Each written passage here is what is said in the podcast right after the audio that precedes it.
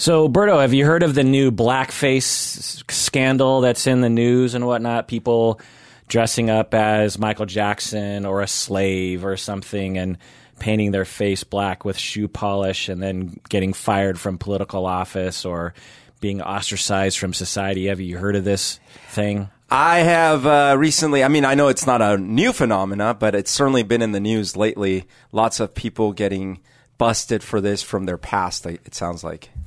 So today I thought we would answer the question is blackface racist or why is it racist? Right.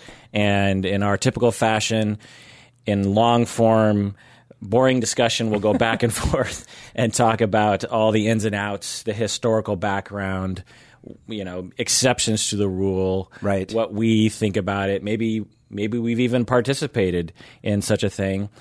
But we also got blackface, we got brownface, which is for right. Latino, Latinx people. You got yellowface right. for Asians, and, and, green face, and so on for yeah. Martians, if you will. That's right. And so I thought we would just go full hog, deep dive into blackface. What do you say? Is Avatar blueface? Oh yeah. This is the Psychology in Seattle podcast. I'm your host, Dr. Kirk Honda. I'm a therapist and a professor. Who are you, Berto? My name is Humberto Castañeda, and uh, you've heard of dog whisperers? Yeah. So I'm a hamster whisperer. Ah. Yeah, I've been doing that for a few years. Okay, so caveat here is this is not my specialty, and all everything I'm about to say is completely based on my own opinion, my own awareness of this sort of thing. I'm not a scholar on the history of blackface or on African American um, issues, shall we say. Uh, but, um, you know, as a person who has been looking, you know, reading a lot of research and lecturing on racism in our society and how it pertains to the psychotherapeutic realm and societal realm, I, you know, I, I've given this a lot of thought over the years. So, but if you actually heard from a historian, particularly uh, they would have a much more nuanced, more detailed, more accurate point of view. Uh, and if you are an expert, as we talk about this, I'm guessing some of this is going to be a little off for you. So I just want to admit that from the beginning. I'll say um, from from my side, I actually didn't know about this phenomena until sort of recently. I don't remember how long ago it was, but growing up in Colombia, I never was aware of this explicitly. Of course, I saw the movies and TV shows and things where this would have been exhibited, but it, in my mind, it wasn't like, oh, that's a thing, you know? Right. So let's start from the beginning because I think it actually needs to be discussed yeah. from the beginning. And not the beginning, beginning, but the beginning of what I would consider to be the genesis of okay. this whole discussion, which can you guess where I'm going to start here? Wasn't it like the the minstrel shows with the? I'm going to go back further than that. Actually, oh really? Yeah, I'm going to go back to the colonialism of Euro- European powers to the United States because I think Okay. that's re- the ec- the economics of it is where it really begins. Okay. So, in the 1600s, you have imperialist European powers: the Dutch, the Right. English, or the British, the Spanish, the Portuguese, the Italians, um, other people like that, and they're starting to uh, they they're seafaring. They Right. you know that they, have. Uh, uh, means and weapons and whatnot to be able to overpower locals around the world including Africa and the Americas, right? Right. And yeah. By that time, Spain has been in in the New World for like 150 years or something. yeah, and the Caribbean particularly, Yeah. right? So we go back to that tower. Yeah, I guess we go back to 1400s, I suppose, but but to the colonial America, which is where it's more specifically pertained to, we go back to the 1600s. And so at the time, I mean, what when these powers sent materials and paid Mm-hmm. for expeditions, why do you think they did this back then? like when they actually sent stuff to the New World, kind Yeah, of thing. right. Yeah. I, I mean, land is precious, especially for if you, think of a country like England, right? And a new land has new resources, a lot of promise of gold and precious minerals, and tons of land to cultivate things like that. Uh, and of course, that means power. and so they they would probably want to cement their power base in these new lands. So sending new more people and more resources to build up and establish a firm base with plenty of weapons to secure it and all that stuff would be pretty important. Yeah, I think that gets to part of it, but the main is to make money. So Right. it, it's an investment. Yep. There are people back then who had money and they would send expeditions to Virginia, Maryland, these you know these places, and they would uh, invest money in tobacco farming because then they would uh, have they'd pay for the whole thing, they'd pay for Right. the people, they'd pay for the ships, they'd pay for the material. And then the tobacco would come back, and then they would sell the tobacco and make tons of money. Actually, that that's a really good point because in my mind, the model of making money, well, it is different. It's a different model between Spain and Portugal and say the U.S. Because in in Spain and Portugal, a lot of it was just go mine every resource and bring it back.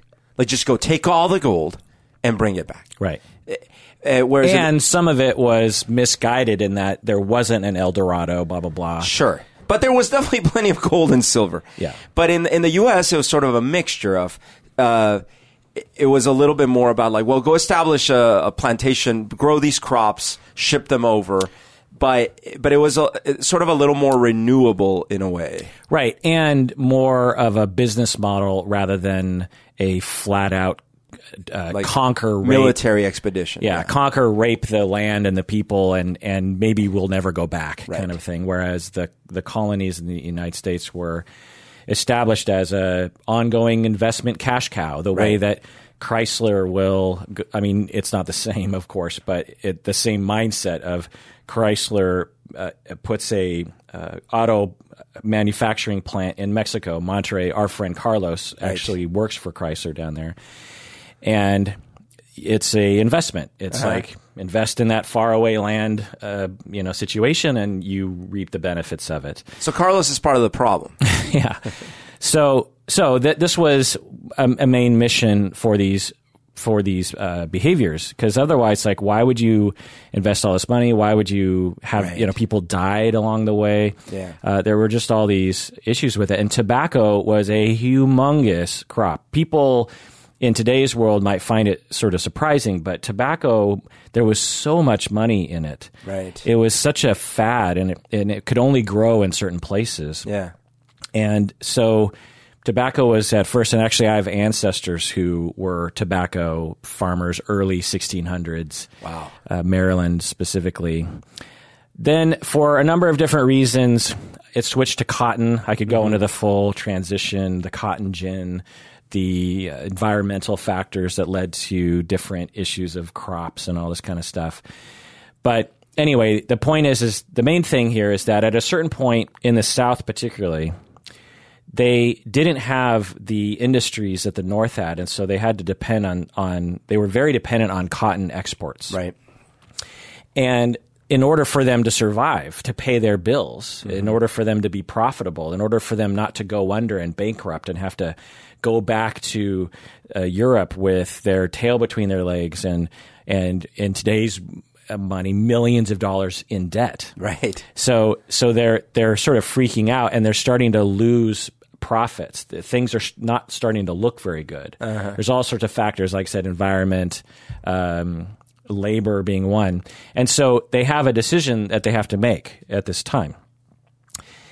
And these and it was a real crisis. They can either give up and go home and basically become homeless or destitute or something because they've invested all this time and money and whatever Right. basically just it'd be like you know you're at your job and you just or you have a business and you're and you've invested your entire life into it and one day you're just like I guess I just have to you know close shop and and live the rest of my life working day to day just trying to survive paying off all this debt right Right. Did they have bankruptcy back then? I mean no this is, this is why historians went but there'd be some version of that right Yeah. financial ruin was certainly a thing No, right? that's what I mean. Like if you owed people, I don't think you got to say, "Well, I can't pay you back." I mean, you could say that, but they'd probably come after you anyways.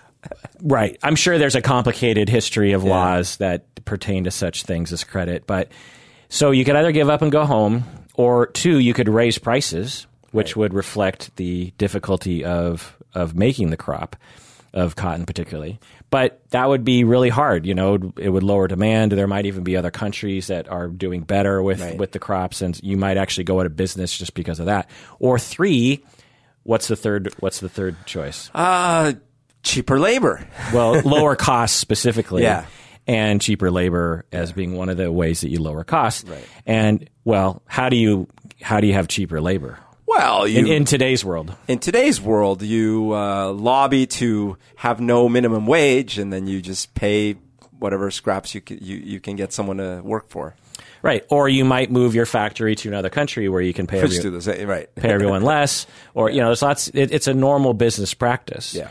it is within the capitalistic mantra to lower costs and um, and for especially cotton, uh, you know, production. Labor was probably most of their costs. Right, because it's not like they had machines, you know, and well, we maybe we could get more efficient machines or uh, solar powered machines. No, no, it's people. people had to work Yeah. the fields, which was not fun work. They had to Right. pick the cotton and blah blah blah. And so they were okay. So how do we reduce costs? Well, they did a lot of different things, and there were a lot of different ways that they did it in these early days. But there was already this thing called slavery that Europe had been perpetrating across every realm that they existed in uh, for centuries. And the South American states were no exception to this. Right. There were slaves in New York. There were slaves in the Caribbean. There were slaves in Brazil. There were slaves in Africa. There were slaves that were brought back to Europe. There was slavery. The European powers had slaves everywhere. Right. And but it just so happened that in the South, the issue was it was a critical uh, element that they decided on. They said, well, in order for us to survive financially, we have to start really amping up this slavery thing. Buy, buy, bye. Right. So get more slaves, and but there are there are consequences to having a bunch of slaves. Like in the beginning and around other places in the world, there was minimum, or shall we say, not the full blown. Like at one point in Mississippi, there were as many slaves as there were white people. Yeah, yeah, right. So in in general, you'd have like, okay, I have a slave that's the the person cleaning the house. Right. But this is different. This is like there's there's whole colonies of slaves that, Right. to your point, are as nu- num- numerous as the white people. Right. Half of the population are Yeah. slaves in and so Mississippi. you have to house them. You have to keep them happy enough with their slavery, and Okay, well, so that's kind of a problem, but not really because you don't really care about their feelings. well, But- I mean, so that they don't revolt or you know start really always attacking you or exactly. yeah. So, so that's one of the cons is you get too many slaves, they could rebel Right. and wipe you out. I mean, th- this was a real thing. This had happened in. I mean, Haiti. The hate. You know, we have the American Revolution, where we rose up against the oppressive English. Right. Well, in Haiti, they had something like. 25 slaves for every for every slave for non-slave and the slaves and the slaves were treated really badly, even you know compared to the United States. And they rose up and basically took took o- over. took over. They they became the ruling people. You know, the, they became the government. They became the landowners. And the United States, particularly in the South, were justifiably terrified of this. It was a, it was a thing. It was a real threat. And there were hundreds of rebellion, slave rebellions that happened in the United States too. Yeah. So it wasn't like it was a foreign thing even to the United States. And so it was terrifying. right. Like these animals seem to want freedom. How weird. Right. So that that's a that's a, a consequence to having a bunch of slaves, Yeah. but which is to them the only answer to avoid finan- financial ruin for entire colonies. I mean, it, you know, it could be argued that if they didn't turn to slavery, we would have a completely different history of the southern states as just being like these wastelands Right. that financially and economically completely fell apart, while the North had this um, uh, industry and other kinds of things that they got involved in. But you could also say that the North sort of depended on the South to actually uh, have that industry so it could prop up the early. I don't know all the details. I mean, it got all the it got a lot of resources from the South. They paid for a lot of resources that came from the South. Right. So, yeah. so that's one worry is slave rebellion. What are some other worries that you might have about having too many slaves? I mean, you got to feed them. You know, you got to house them and feed them. Because if, if you don't, then you don't have your workforce. okay, but you also have to house and feed workers, so it's it it doesn't it's not it's not any different than if you had a bunch of workers who were free. Sure, but ironically, you can't afford as many workers as you can afford slaves from a perspective of like you know, the workers, you got to pay them more money right. and all these things. And they'll leave, there'll be attrition and stuff like that. Here you have a constant set of people. That's a lot of people. And they still are humans, even though you don't think they are. So they have to, you know, have, they use the bathroom, they need food, they, they need sleep, they need sure. all these things. I don't know if that's so much of a con compared to workforce, but the cons that I could come up with were, in addition to the slave rebellion that you pointed out, Berto, is that many Americans considered it to be completely immoral. you know, there were uh, there was a sizable amount of white Americans who considered it to be completely immoral. Like later on? No, no, at the time, early. Really? Yes. Oh, that's a it's a myth. That's surprising. Yeah, I don't know why it would be surprising. It's not like they didn't have a moral compass in the year you know 1776. I, am I am surprised. I mean, like the Bible is replete with slavery, sure. and historically, every civilization has had slaves since the dawn of time. Yeah. So I'm surprised that it came so early. Oh no, yeah, very early. Yeah. In fact, one could argue, based on the limited information I know about early American history, is particularly in the beginning, it was it was troublesome. I, and I, if I, if I remember right, God, you know, now I'm just talking on my ass. But if I remember right, I think that a lot of the early American colonists were actually coming to the Americas to get away from things like slavery. Mm. I, do, I, I do wonder if, if because some of the mythos that was building up around uh, America about uh, the U.S. for the colonists was like the land of the free. This is freedom. We finally have freedom. And maybe the more educated segments were like, actually, these are people, and I thought this was the land of the free, and maybe that was a cognitive dissonance. Absolutely, yeah, uh, because it's an obvious cognitive yeah. dissonance. It was the same for women. There were early. We had early, right. uh, you know, our founding fathers. Some of them, like uh, John uh, Adams, or? Adams. Yeah from my memory, again, I didn't research this, but my memory is that he and his wife were actually totally against slaves, didn't have slaves themselves. Mm-hmm. And also were pro women suffrage, women voting. But I mean, the, the problem or the, the the issue I see why it wouldn't have been so so obvious is that a lot of people didn't think of uh, slaves as people.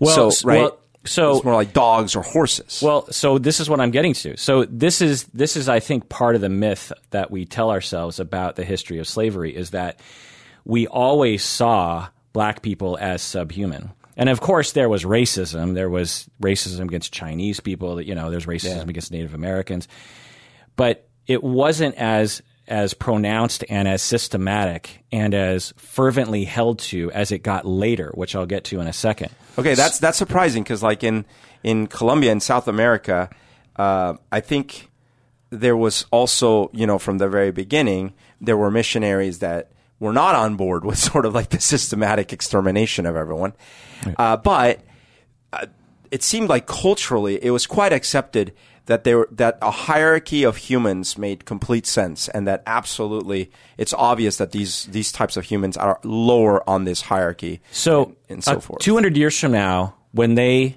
read when they give a chapter to children in the 8th grade to read about history of America if yeah. the United States still exists and they read about 2019 in Washington state there's not going to be a lot of nuance. There's not a lot of nuance about uh, history that I was involved in, right? Yeah. When people characterize the 80s, there's a, there's for younger people, there's this way that they'll talk about it as if it was uniform and and everyone thought the same way when we know growing up at the time it was extremely diverse. Yep.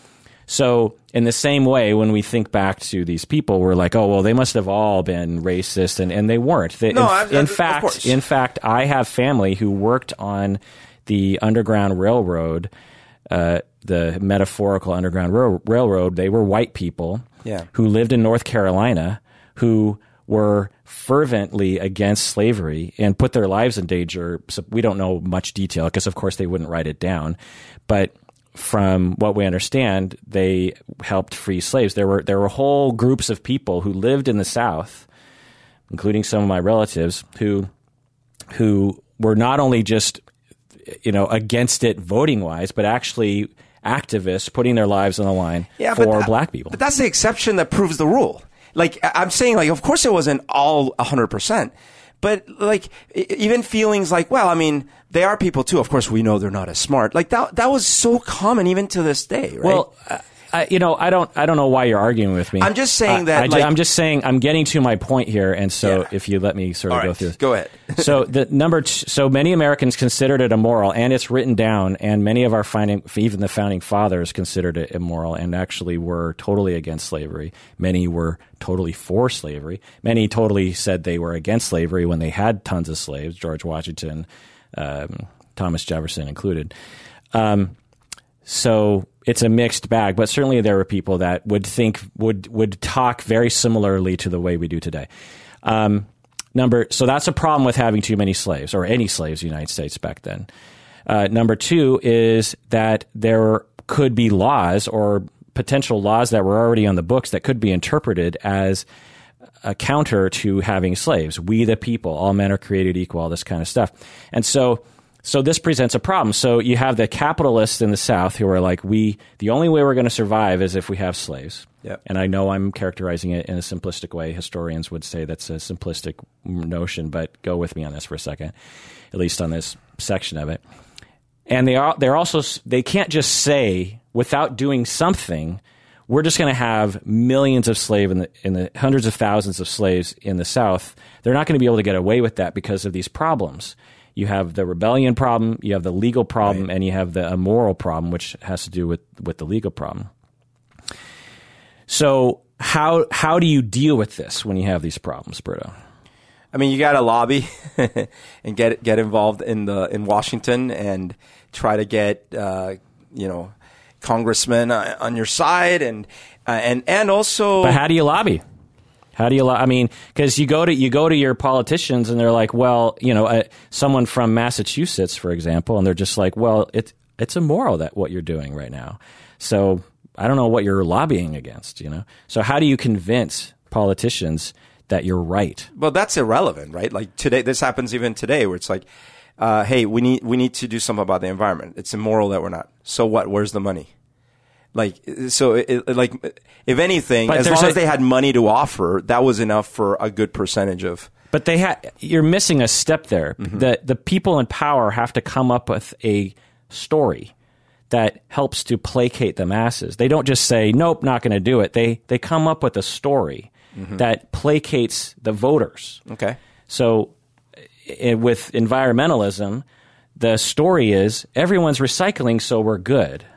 Yeah. Or climate change isn't actually real. That's a bunch of leftist scientists who are biased. Yeah. That's the you have to sell. You don't just say no. You have to have a story. Sure. So when it comes to justifying slavery, what's the story? I don't know what the story was here. The story is that they're not humans. Oh well, that's what I was saying, but I didn't. I didn't know if that was the main. That's the thing. took. It it emerged out of that, Oh, okay. and it's particular to that time and place. The the fervency of of the it was. I mean, there were laws that defined black people as not as human as white people. Yeah. right? Well, but that was an old notion too, right? Like even the whole idea of why it was why slavery was okay in, in many contexts in the Old Testament is because you know these weren't God's chosen people, and so you could say, well, I- I- you keep saying people, old argument, but the and of course, you know, like we've been talking about, racism exists, but historians, and this is not me making shit up. No, I- historians will say Yeah. that at the time there was a decision or a movement or a incentive for a certain group of people who it was convenient to believe this to start to increase their propaganda and their rhetoric and their belief and it became and it grew from a place of shall we say less fervency I, I, I totally get that point. It's just like the example, for example, for example, when Hitler uh, and his cabal would say the Jews are the problem. yeah, they were using that and promulgating that to to m- put a flag on the ground on what what they were talking about. But that was a very old story that they were u- leveraging for their purposes. But so so it- it was it was a common trope that the people that are of a different kind and, and whatnot, uh, maybe natives, a little more primitive, whatever, they're definitely not quite human or they're not chosen by God or they don't have souls or they don't have this. And so I think they, they latched onto that and said, yeah, let's go with that. Plus, yeah, there was also the, the, you know, like, the, this notion of uh, survival of the fittest and, and like, well, we're clearly the fittest and Yeah. the smartest. And so, But I think you're missing the point that I'm making, which is that when a incentive is within a group of power to hold a certain belief, that the belief will become stronger and more prominent and more black and white, if you will, than it was originally. The Jews in Germany, certainly there had been racism for eons against Jews in Europe and around the world. But but if you just in 1933 uh, as a Nazi, an early Hitler Nazi stands up and says, "Let's round up all the Jews and kill millions of them," people would be like, "Well, we hate the Jews, but no, we're not going to do that." You have to systematically change your society over time, convince them of things Yep. that in in seven years, eight years, nine years, you actually are uh, gassing and and you know killing millions of Jews uh, all the time. Right, right. So so it it that's my point here is that the particular racism that we're still massively seeing evidence of in the southern states and throughout the United States really is due to the capitalistic motivations of the early cotton and to some extent tobacco plantation owners.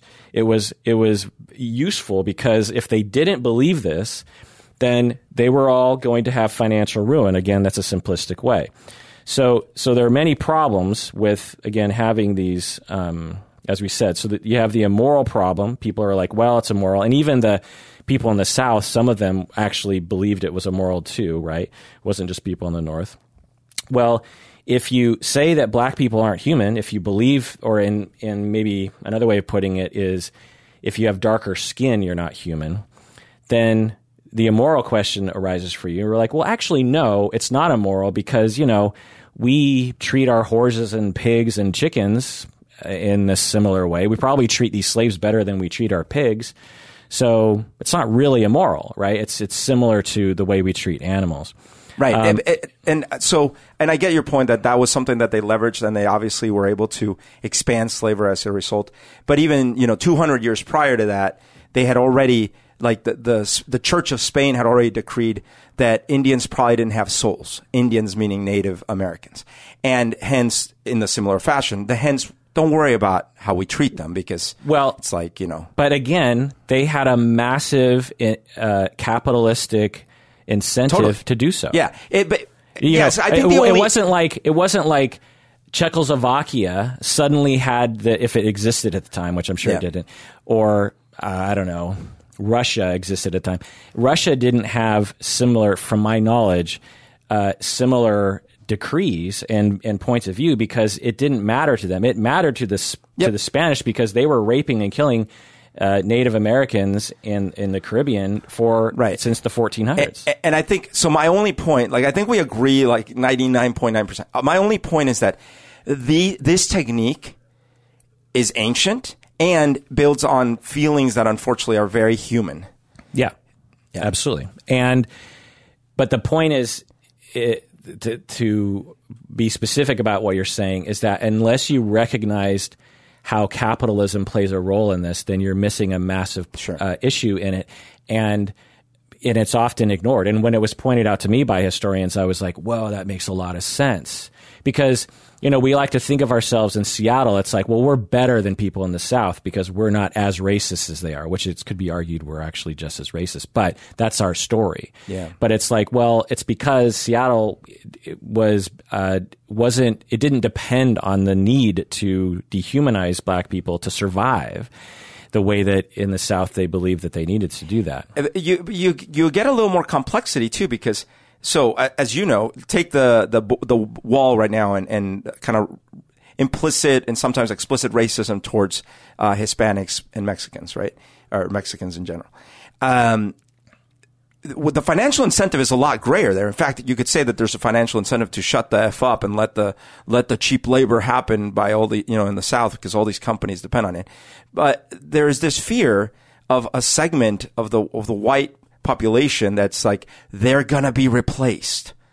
That America won't look the same and and some of them are very explicit about it. Well, and that's that's that's kind of a more complicated notion of what's their racial identity, what's their history identity, yeah. and that they feel they're losing it. Well, it's complicated all the all the way around. Yeah. Uh, and I'm glad you brought that up because it's it's analogous, but it's less, it, but it's related to capitalism. I'm not I'm not saying capitalism is bad. Yeah. I'm just saying when you have a system of capitalism, then you have certain problems that emerge, and unless you have an awareness of it as a society and as a as a government and as an individual, then you're going to have problems. Yeah. And it's been known throughout history. People have known this for a long. Anyway, but with the with the wall thing and the caravan thing, that's more of a political power thing. Yeah. You know, when you need political power, which translates into financial power, by the way. Yeah people want political power in the United States because they want a lot of people, especially the people who talk about Mexicans. If you just tr- follow the money, they want they want money and and lots of it, and they're getting money through political power, yep. through corruption and laws and you know blah blah blah. IRS being uh, less powerful, blah blah blah, and less taxes, and and the way that you get political power in the United States is you don't stand up and say, I want political power, I want money. You got to create a story, and the way you create a story is there are caravans and a bunch of yep. rapists, and they're just they're just you know there's a there's a caravan of Mexicans that are making a beeline for your daughters that are going to rape them. You know, that's essentially. That, I mean, that is like literally what pe- they're they're basically saying. You yeah. know, and you create, but it can't take root if there's unfortunately not already right. some something that the popul- that some percentage of the population will, will latch onto. Well, and as you're saying, the maybe human uh, disposition, or and it's hard to know, but the typical reaction, shall we say, of xenophobia yeah. and of otherism, and so yeah, it starts yeah. with that seed, but it when you have a people in power,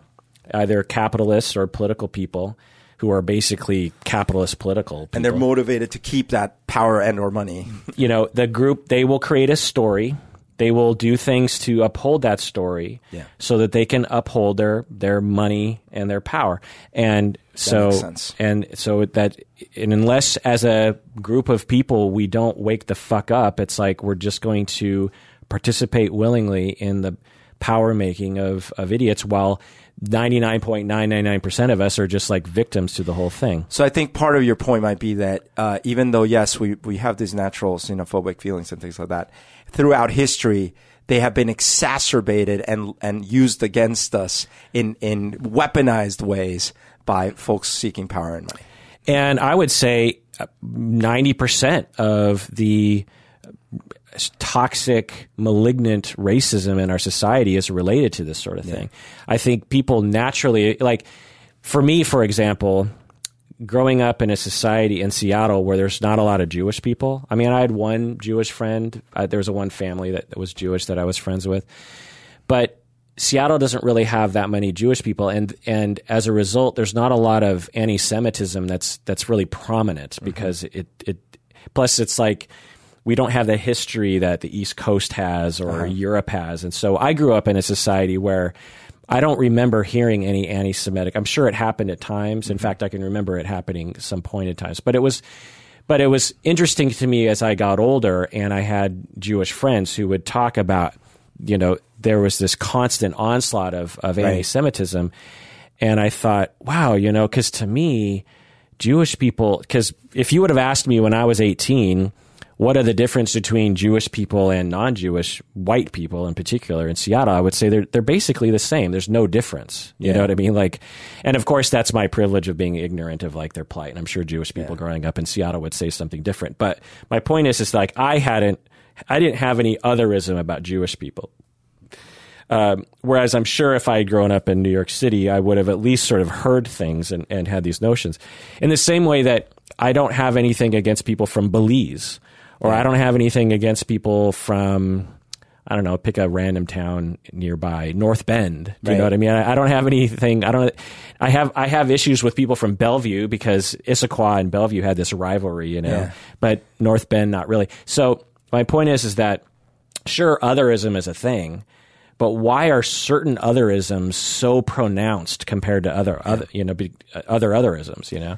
Well, like- and, and and- it has to do. It often has to do with economics. you know? Yeah, and and sometimes so like my dad uh, worked in New York. He worked at a at a at a hospital, and I guess a lot percentage of the psychiatry staff at that hospital was Jewish, and so I think he had some bad experiences with that. Like maybe he felt discriminated against, or maybe he felt that that they they would sort of band together, and then he was sort of like treated a bit as an outsider. Well, he probably also was fed a certain line, right? Maybe I don't know because again, like you were saying, me growing up in in Bogota, I don't remember. I mean, I'm sure it was there. So and, and it's maybe one of those things like, well, you don't remember because you're not in that category. But so it might might have been there.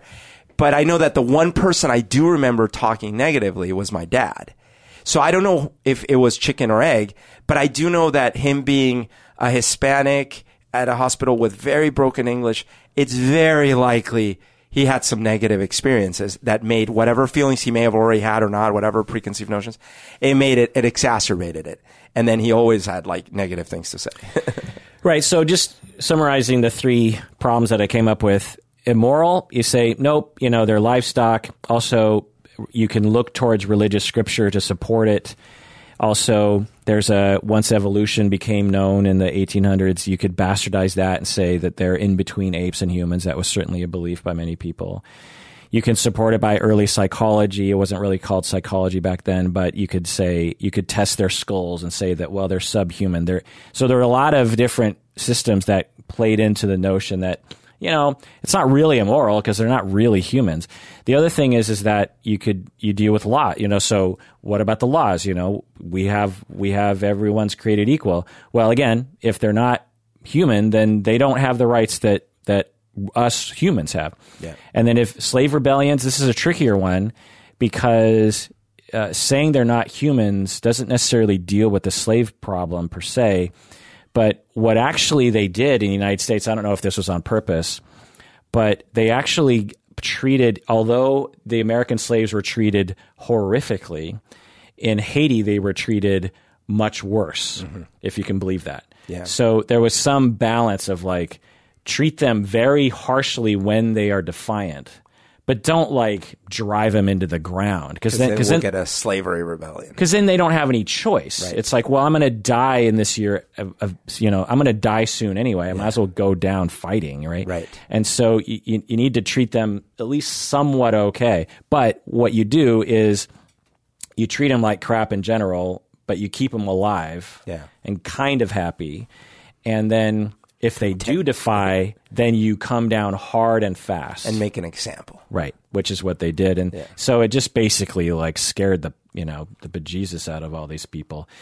Um, and again, there were rebellions, but it just never got to the point where it was organized the way it was in in Haiti. Um, so let's take a break, and when we get back, let's go into the next chapter, which uh, we would go into the minstrel shows and blackface. What do you say, Berto? Let's do it.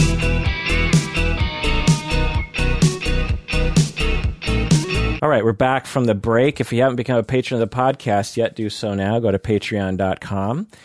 And you can, once you become a patron, you get access to all of our best episodes. By we'll give you instructions, and if you have trouble with those instructions, email us at contact@psychologyinseattle.com.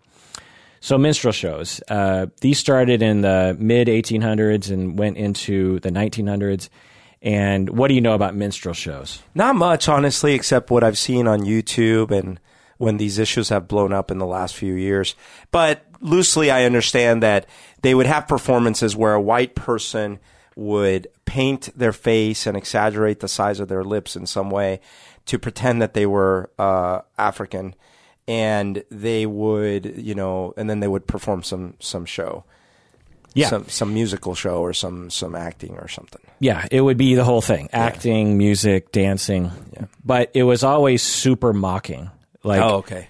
it was never a nice in honor of right. It was, you know, making them making African Americans look stupid, wild, sexually promiscuous, uh, like you know, as if they can't talk right. Yeah. I remember things like that, sadly, as a kid in Colombia about Asians. Or they, they would do the little, the little, uh, the eye thing and they would all be with their arms crossed and they'd be making the, the funny sounding voices and stuff. Right. So this doesn't apply. You know, the the notion of blackface or the general Making fun of another. Yeah. of a caricature of a stereotype and mocking that group of people is not uh, relegated to Totally. Uh, but the the thing about blackface, which is interesting, is that the it, and this is the point that I really want people to understand if you're not that aware of this, is that blackface wasn't in and of itself bad in the beginning. It was what they did when they put the blackface on. If they put the blackface on and had a a play on the stage that portrayed black people as humans, as smart, as worthy of rights, and there was a a play in which the slaves rose up and Right. got freedom.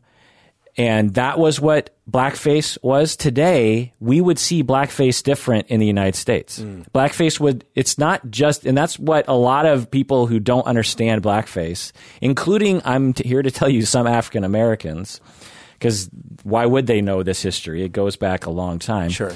It's not just putting on a dark face that's not that's not the problem the problem is what it's associated with which was decades of this horrific mocking that was going on that made and kept black people down really hurt their feelings and justified white people's treatment of black people Yeah.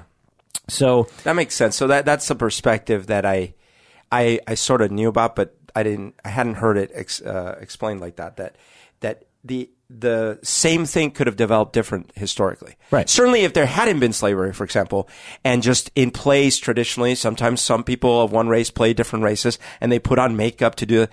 Then we'd probably be like, yeah, that's what they're doing. Right. Imagine if there was some tradition back then where men would play women. yeah. And they would always wear a, a blonde wig that looked a particular way. And then they would prance around on stage like they were dumbasses and sluts. Yeah. And, you know, and, and over time when we, and it bled into the 1900s and we had early films of this sort and there were little figurines with, Yeah. you know, dumb blonde women, but it was clear it wasn't really a blonde woman. It was like this caricature. And their, you know, their legs are wide open and they're falling over drunk. And, and, and then as a blonde woman, you're looking at this and, you're, and then, and then you see someone walking around on Halloween with this, with this Dumb exact- blonde outfit. with this dumb, this Yeah. very clear outfit, you know, you would just be like, it would hurt your feelings. But right? what if you see someone walking around dressed like Marilyn Monroe? In that in my hypothetical world. Right so we'll get to that. Yeah. uh, because that's a key thing for everyone to understand as well in my opinion. Okay so also to help us really relate because it's hard for you and me at least i think Yeah. to relate to like why would blackface you know because to me i don't i wasn't there at the time. I'm i'm not a black person um, a lot of these uh, figurines and whatnot sort of float around the South. You know, in Yep. in Seattle, it was. You know, I probably really didn't even know about blackface as a minstrel Right. as a minstrel show thing until I was in my 30s. I knew about it a little bit because there's like some Bugs Bunny cartoons and, and things Yeah, where, right. where they did it. So, you know, oh, mommy, you know, I remember stuff, but I didn't have any awareness of like, I, I probably, if you asked me what they're doing, I'd be like, I have no idea. Do, do, you- do you know that they're trying to mock black people? I like, black people? He doesn't even look black. Right. He's a bunny. You know, I wouldn't even have known. Same, same here. I remember those cartoons too. so, to help us relate, what do we do now in entertainment that's similar today or in the past decade? Uh, well, I mean, so I can relate from a different angle, and maybe I don't know if this is where you're going. Like, so uh, the typical trope of sort of making fun of of Mexicans, uh, they don't it's not as much with Colombians because it's too far south, but like a lot of it is about Mexicans. So you'll see some dude with like a, a, a ruana or poncho and a big old sombrero hat, and he's like lazy essay, and he's talking and and then it's just like, yeah, you know, Mexicans, they're all lazy and like or drug dealers, and they're or, definitely drug dealers or gang members. Right. Um, so whenever I see that, even though the styles are different, it's not kind of the same clothing and stuff I, I, I know, I feel it too because I'm like, well, okay. So, and not only that, certainly people in general group me into that bucket no matter what. Cause, uh, all, all ever since I've been here, uh, even people that know me, it's like, what, you're, are you from Mexico? I can't remember. You're from Mexico, right? Stuff like that. And so, yeah, I can, I'm sure it's not as traumatic maybe of a thing, but it's certainly in that vein. But of, can be traumatic yeah. to people. Yeah, for sure. Uh, one example that I thought of was Borat. Wow. Yeah. Good point. yeah. Those dumb Eastern Europeans.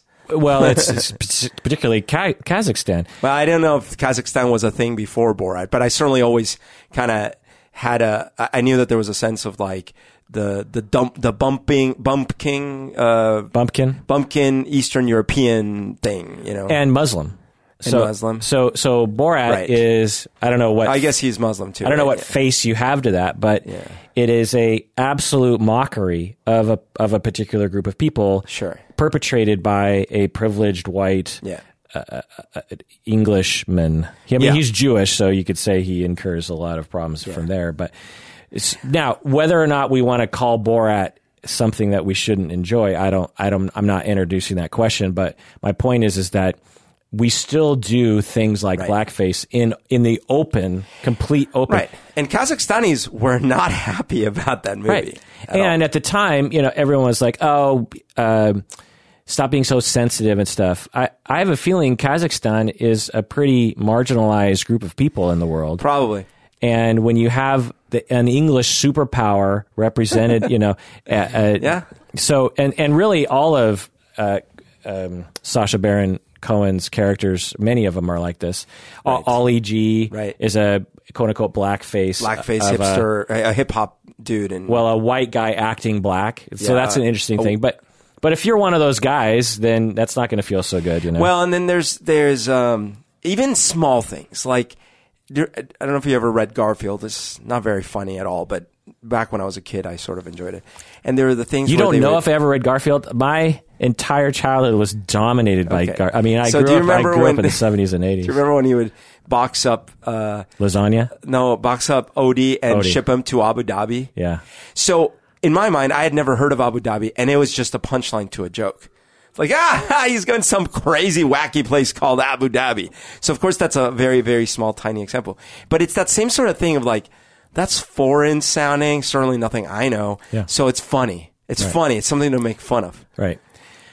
Also, there are uh, cartoon. There were cartoonish racists in the Black Klansman movie. You have right. the although I don't think anyone's going to say we should be sympathetic. No to one K- shed a tear, but to KKK people, but it but it's a similar thing. Right. It it's characterizing people who probably aren't so buffoonish, right. and making them into a cartoon buffoon. Right. I, again, I'm not saying we're not supposed to do it. I don't know, but my point is, is that it, it is it's a common thing that we do in entertainment. We yeah. we we you know as soon as you watch the Black Klansman, you immediately know, oh ha ha ha, right. everyone laughs. It's that uh, kind of people. Those are right. yeah, yeah. yeah, that group of that people. group of people are idiots. Yeah, it's like uh, you know, and, and black black comedians have done the white face where they pretend to be a dumb, anally retentive uh, white guy. Right which we'll get into in a bit too. You know, well, let's just answer that right now. Is that a bad thing? You know, because no, no. you have because right. you have you had Bill um, Eddie Murphy doing it on SNL famously. Right. You had White Chicks, the Damon brothers, right. uh, uh, Wayans brothers, Wayans brothers. No, Damon uh, Wayans, the yeah, Wayans right, brothers. The Wayans brothers. Yeah. One of them is Damon. uh, you have other examples. Yeah. Uh, is is it the same thing? Yeah. So so my general answer is more along the lines of what you were saying earlier, which is I don't think there's a, a an a really hardcore problem with people pretending to be someone else or even another group of people. But there is a line to cross. And unfortunately, with some of it, there's historical horrific stuff that we have to be aware of. And with some of it, even if there isn't that history, if, if the kind of humor you're doing, like the Kazakhstan example, if it crosses a boundary where it's like, well, I'm, you're offending a whole country here, then who, maybe. tr- who traditionally have been uh, treated unfairly and uh, by European powers. What's what's hard with the white face? It's like it's it's such a general like oh up stuck, stuck up white guy, but it- it's kind of hard to point to like the trauma it's causing for a specific group of of white individuals. What do you mean?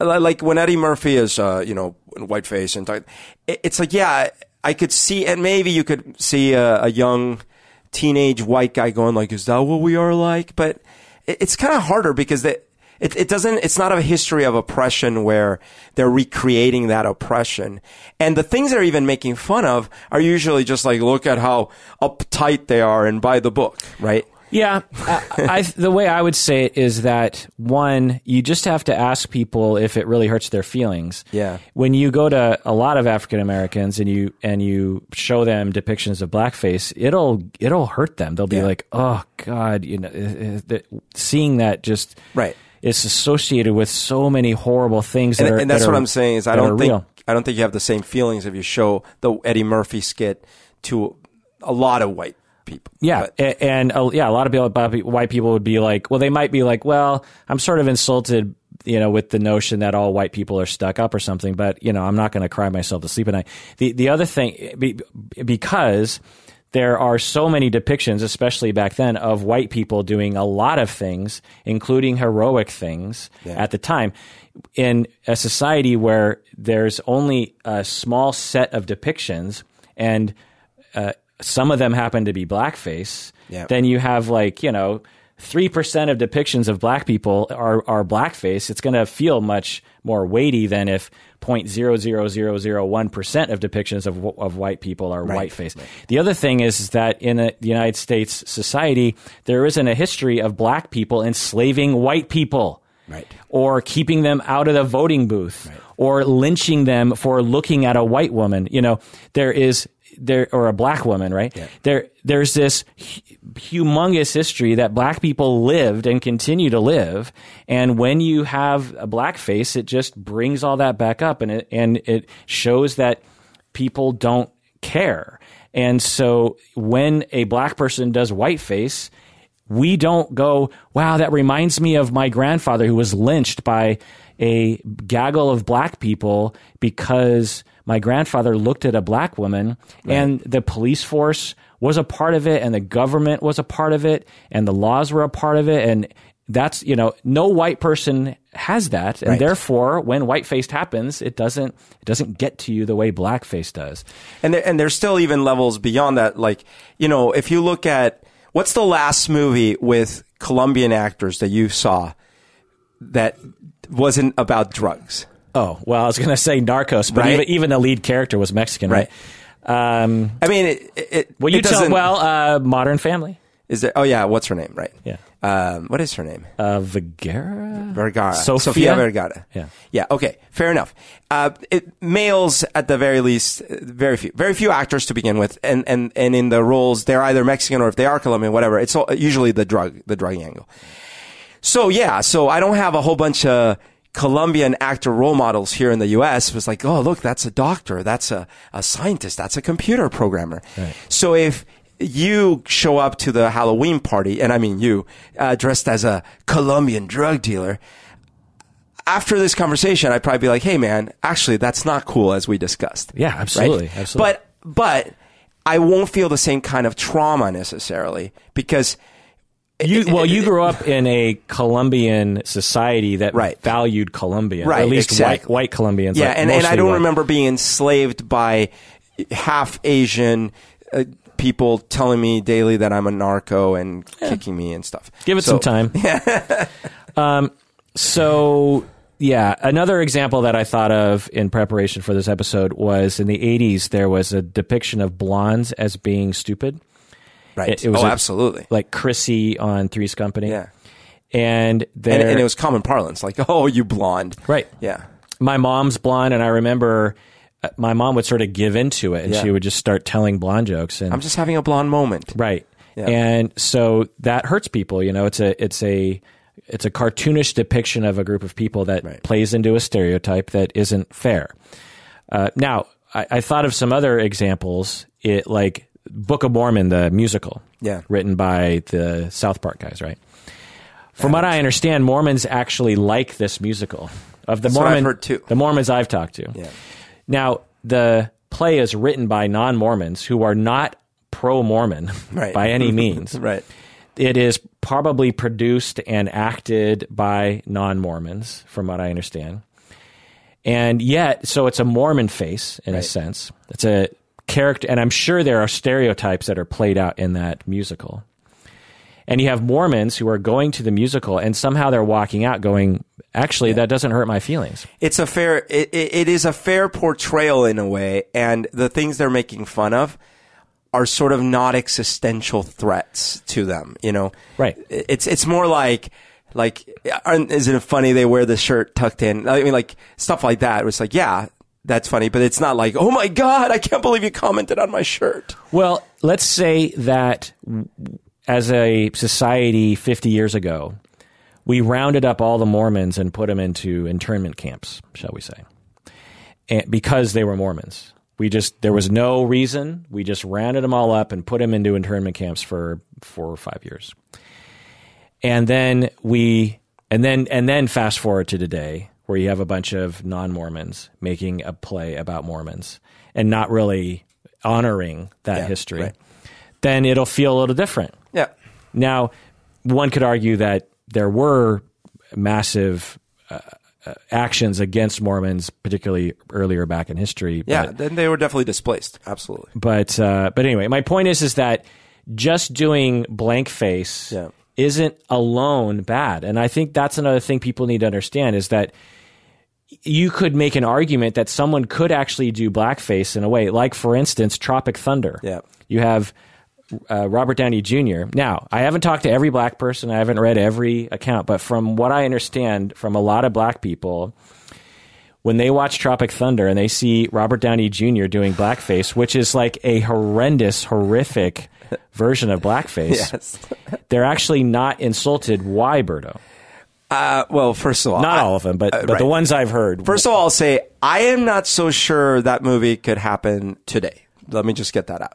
There's a lot of offensive content beyond even that in the in the movie. But that being said, uh, the way it is presented is definitely the clueless, entitled movie star is so clueless that they think it's a good idea for them to play blackface. That is the premise of that blackface. and his the way he's portraying it is actually the the gestalt you get from it is this privileged white you know blonde blue eyed uh, actor is not necessarily doing a stereotype of black people but doing a stereotype of a People white that do stereotypes. right Yeah, it's a stereotype of a white person doing a stereotype and they have a black guy right next to him frequently commenting and ridiculing him Yes. you know, he, it's so funny, you know, because It really. Robert Downey Jr. is like, you know, uh, what like it's the funniest line. Um, uh, uh, one of the white guys in- on the in the platoon says "you people" or something, and then Robert Downey Jr.'s character goes, "What do you mean, you people?" And then and then the black guy, the actual black guy, goes, "What do you mean, you? What do you mean, you people?" You know what I mean? Right. I mean, so Uh. so now I'm sure there are some black people who are offended by it. So I'm not going to say that it, it's 100 percent like wonderful. But what I, my point is is that it's the effect, and what I always Yeah. get back to it's what does it do to people, and just because it doesn't do it to you and it doesn't hurt your feelings, and you notice I haven't said anything about offended because that word is completely crapticized in our society. I'm offended Does it offend you? Does that word offend you? what's happening is that people are hurt. Yeah. Feelings are hurt. They feel shitty about themselves. They feel like they're they're looking at something that makes them feel bad about themselves in some way. And then they say I'm offended, but it begins with some kind of hurt, you know, when we talk about emotionally Right. focused stuff, primary emotions. And so offended it by just highlighting offended and i actually encourage people out there to not say the word offended i encourage you to say it hurt my feelings and then i got offended if you just say offended it implies that you basically just cognitively decided that it was going to offend you. Whereas if you explain, and people don't understand and they just feel like, oh, there are rules and there's PC culture. But if you explain to people, when you do this, it actually hurts my feelings and let me explain to you why, you're much more likely to get them to stop doing it. Yeah. So what that leads me, maybe this is a little getting ahead of ourselves, but the problem I have, and I didn't see the damn pictures in this case, but the two Congress people or whatever, or uh, Yeah. representatives who 80s pictures came out where they were in high school or, or college or something, and they were. It's like that's not a current behavior. Number one. Number two, there wasn't a conversation at all. Like this offends me. Can you please stop this? Yeah, we'll Like, get to that in a second. So, reasons why we would do the minstrel show back in the day are what what's the main reason why? the the minstrel shows would, were done. Yeah. I, I guess to your point it, it, uh, from earlier, once you have this ball in motion, you you want to preserve the notion of like, yeah, isn't aren't, aren't these things funny? Aren't these non people funny? And and like, look how laughable this is. Look how not like us they are. Right. It's a absolute justification for the mistreatment of black people in our society. These portrayals make black people look like unintelligent, uncivilized, sex crazed mani- sex crazed maniacs sometimes, which helped to justify segregation, oppression of the vote, marginalization, beatings, murders, lynchings, etc. I mean, there were some nasty shit happening back then. I mean, compared to today, there's nasty shit happening today, but back then it was some nasty shit that was happening. And in order to justify that, you have to have some mechan- you have to have a number of mechanisms, including entertainment, that will uphold that. So, so that's one thing. It's not a conscious thing, but it's it's a thing that sort of evolved into a society that helped people to feel good, essentially. Um, it's also a way for white people to steal good elements of black culture. You know, it, if you like something that another group of people are doing and you want to copy it or something, uh-huh. typically the honorable way is to honor that, right? Right. You either get them to perform for you by paying them or something and respecting them, or you say, I am going to do something that I saw this other group do that I think is amazing, and I'm sure I'm not going to do it as well, but let me try to do it. Like you give honor where honor's due. But you don't want to honor black people because that gives them power and that upholds this notion that they can actually get the vote and get power and get elected and blah, blah and then you know blah blah blah. So what you do is you but you like those things and they're better in a lot of ways. It's Yeah. it's better music, it's better dancing. It's it's uh, perhaps better emotional expression in some way. And so Right. we're just going to but how but you can't as a white person just start doing black music and black dancing. And you Well, can't say it's better than white stuff. Right. So you got you have to dress up in blackface and make yourself look like a like a buffoon, but then you got to perform and do the similar art artistry that that that they did because the American music which has dominated the national or the international stage for the past 100 years completely grew out of the integration of African music Classical music. with with European music, not just classical, but also like Irish music and stuff. And uh, and we've been minstrel showing that through Elvis and the Beatles. You know, hate to say that, right? Um, uh, so the- But so take you know take the Beatles uh, specifically.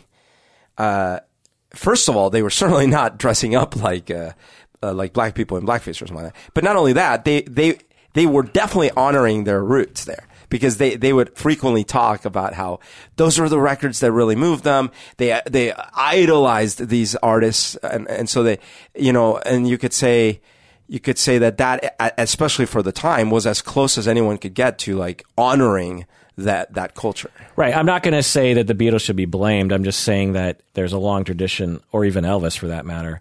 There's just, it's society's problem that Yeah. they wouldn't pay attention to the original works and would only pay attention when a white person did it. Sure, but but I, I actually also see uh, there is something magical that happens when you mix. Yeah. And I think the mixture created something magical. Sure, absolutely. It's all it's all there.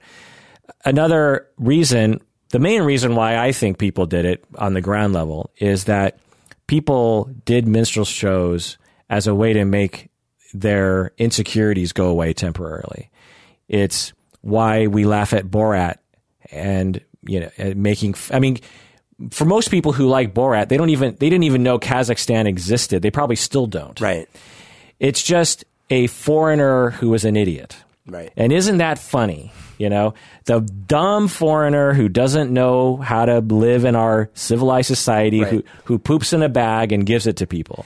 Which, by the way, uh, in Colombia, there were definitely uh, that that would happen about uh, U.S. the U.S. So, like in TV shows and, and stuff, there would be the dumb American, the dumb U.S. Uh, we, we didn't call him American because we were America. you know, we were South America. So, it, and it was usually some tall and. He was t- speaking Spanish, but he'd be like, "Hola, cómo estás tú?" And his humor was pie in the face, and it was like it was really like that. When you feel insecure about yourself, a very quick, straight route to making you temporarily feel less insecure is to put down another group of people because by implication, your group of people is superior. And when you do blackface and you look at how funny and stupid and sex crazed and savage these black people are, and, and you have white people portraying them that way, then you're like, oh, we're superior. Now I, you know, I temporarily feel good about myself. Right. It's a, it's a very frequent thing that we do in entertainment. Um, number two is the, the, the last one I'll say. Number four, i reason why I think we did minstrel show is that it was an excuse for, and I basically kind of alluded to this earlier, but it's a, it was an excuse for people back then, and and this goes again into Elvis and the Beatles. It's an excuse for peop, for white Victorian society people to break free of the bonds of Victorian society. You have a uh, this notion of proper etiquette and Yeah. proper behavior, and when you dress up in blackface, all bets are off I see. because these are uncivilized. animals. yeah, they're animals. Right. They can bounce around and they can be sexual and they can sing loud and they can have emotions and they can speak their mind and and so it was liberating. So for, they could be more human as a result. right. Exactly. uh, not that black people were these things. It was just Right. the association. No, it just ironically allowed the white performers to actually be more human than they they were normally being. right.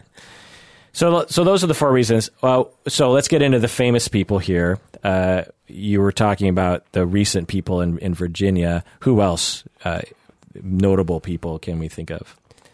I, I don't know. Like I, I know that there's been multiple. Wasn't one of the royals in blackface? Probably. So I just have the the the list I could come up with. Okay.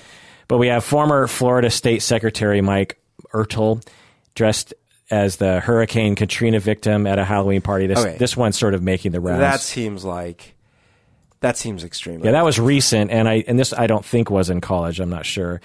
Yeah, so you have this, you know, Secretary of State, Florida. I, I don't know if he was in politics at the time, but after Hurricane Katrina, lots of people di- died. You had bodies floating in the water. You had piles of bodies at the stadium and blah blah blah.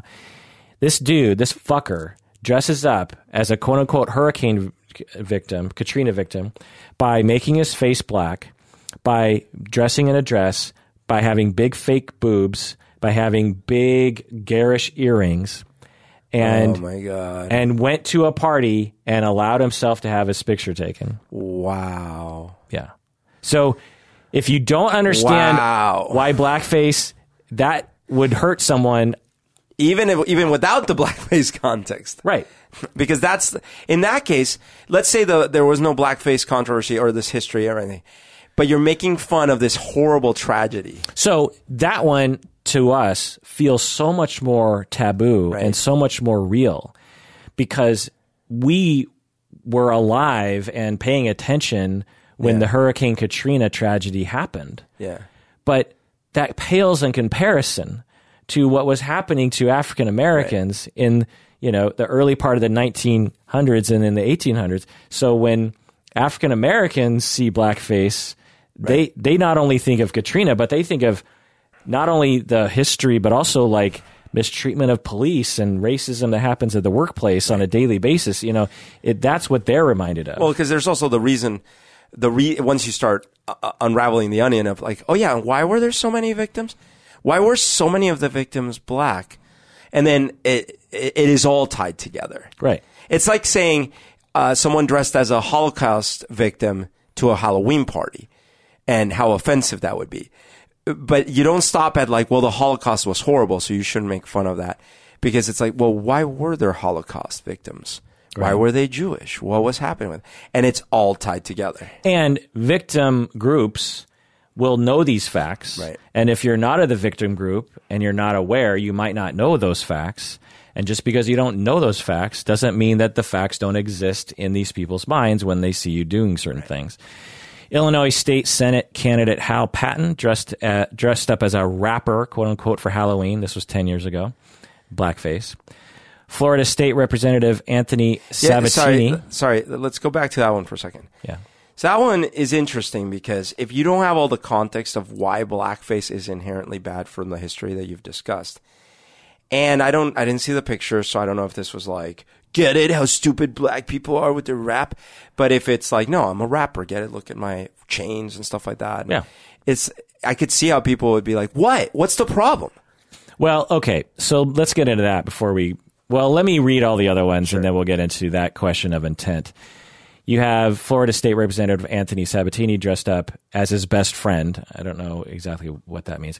Judy Garland uh, dressed up in blackface, like classic blackface when she was a child, when she was young. This is around the time of Wizard of, of Oz in the movie Everybody Sing 1938. You can actually watch this on YouTube. It is if so if you want to see a the bridge between old minstrel and new minstrel, watch Judy Garland in Everybody Sing. It is it is it is interesting. I watched it. And she's a little girl, right? She's she's probably like 20 Oh, okay. So not a girl. Yeah. I Uh, thought she was a kid. Jean, well, I don't know how old she was, but she's not like a little. I, I don't think she came on the scene until. Well, anyway, uh, Gene Wilder in Silver Streak with Richard Pryor. Have, did you ever see this movie?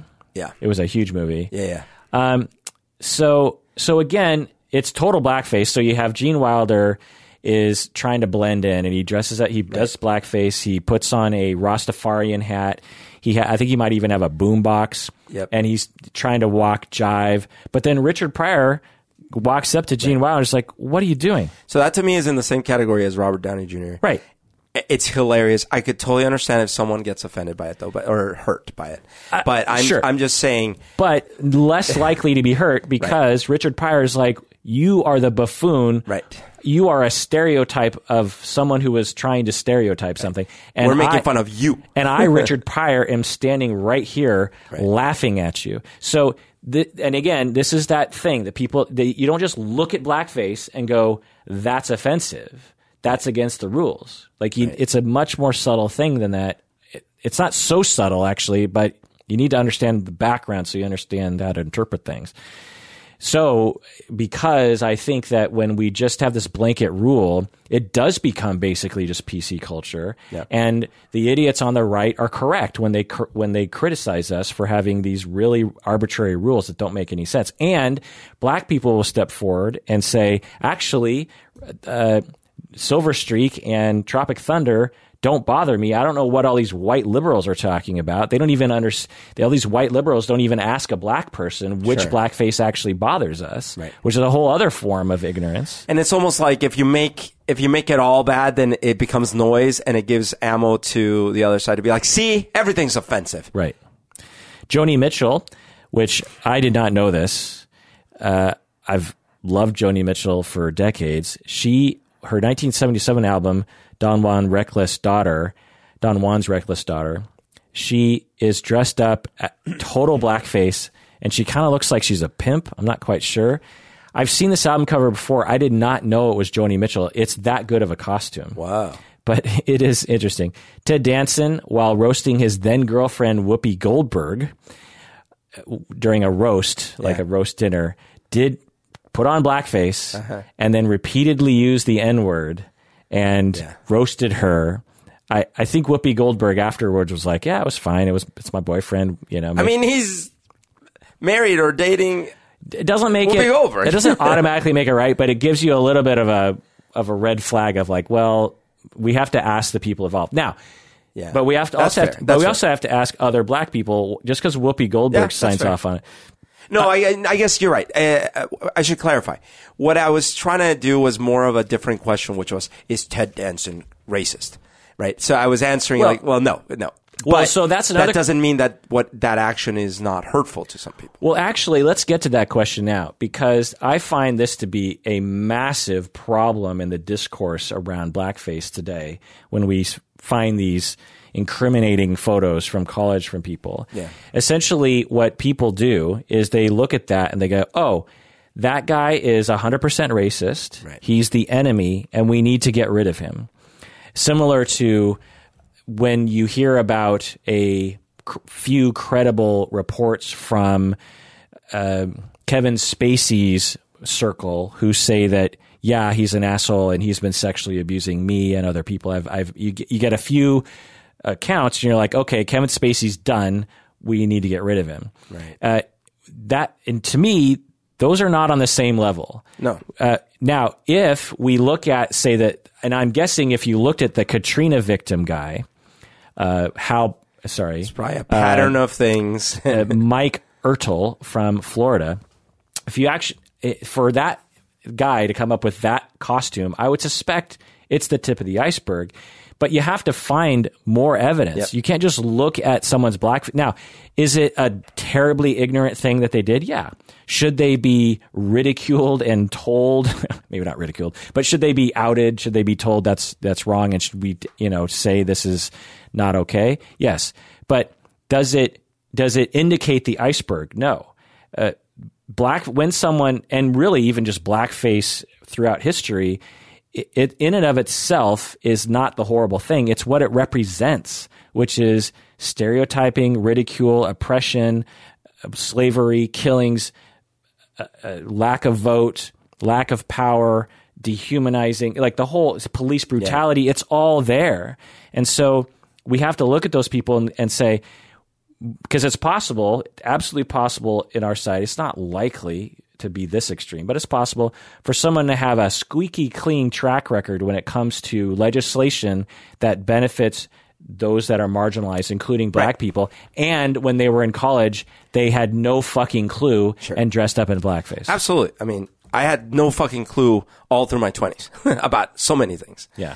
Uh, by the way, it occurs to me that if you're sitting there and you are, you know, making a decision about a costume in this day and age, uh, who gives you advice? Yeah. So, you know, so, like you think of you're in Well, high school or college, right? Well, in this day and age, it, it's easier because of the internet. But in the 80s, Oh yeah, no, sorry. I, I, I actually, I don't know why I said in this day and age. You're right. I meant just as a kid growing up, you know, a teenager or a, or a college person, you're trying to pick a costume. Who's giving you advice? No one, right? You're just trying to be funny. Now, you might actually be a hardcore racist and you're doing this to make fun of that group of people and all these things.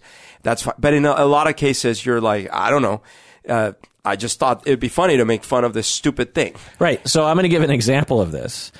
It occurred to me while I was prepping for this that I did a slight version of blackface not that long ago. It wasn't actually blackface, but it but it could be interpreted that way. For Halloween, I was lazy and I didn't know what to do for a costume. Uh-huh. Back then, now I kind of go full out for costumes. So back Yeah. then, it was just like whatever is the fastest route f- from me to at least looking like I have a costume on, so that when I go to a Halloween party, I I don't look like a like a lame person. And so I had or I bought this Afro rig wig. and what I did was I just dressed up in a Starsky and Hutch kind of way or? no, like an just a nice outfit. Oh, okay. And I was, and I said, people asked me, what are, and I had sunglasses on, and they're just like, what are you? And I was just like, I'm a guy in a suit with an afro. And now, now I didn't do my face black, but now a sympathetic view to me is like, well, lots of people have afros. Yeah. Unsympathetic view is, well, most people with afros are black people. Right. So you're kind of acting like you're a black person. You're doing person. black hair. Black hair. Yeah. Now, I didn't Black walk hair. around going, I'm a black person, you know, I, or mocking or stared. I, I just, it was just me putting on a, a weird wig. As Yeah. far, like another year, I put on a rainbow afro wig because I have this giant r- r- rainbow afro wig that I think actually my mom gave me. I remember me. pictures of that. Yeah. And, but if looked at a certain way, Are you making fun of gay people? Gay black people? Uh, so you could make the argument. Now, I- I'm saying this because if knowing what I know now, Yeah. not you know, this was ten years ago, yeah. I wouldn't do that Yeah. because I'd be like, well, what if someone sees this and thinks that that's what I'm doing? So I'm not going to do it. Right. But maybe someone looked at me back then and that's what they thought. Sure, Which is which is awful. So my point is is that and I arguably even 10 years ago was one of the most um, know, shall we say progressive politically Sure.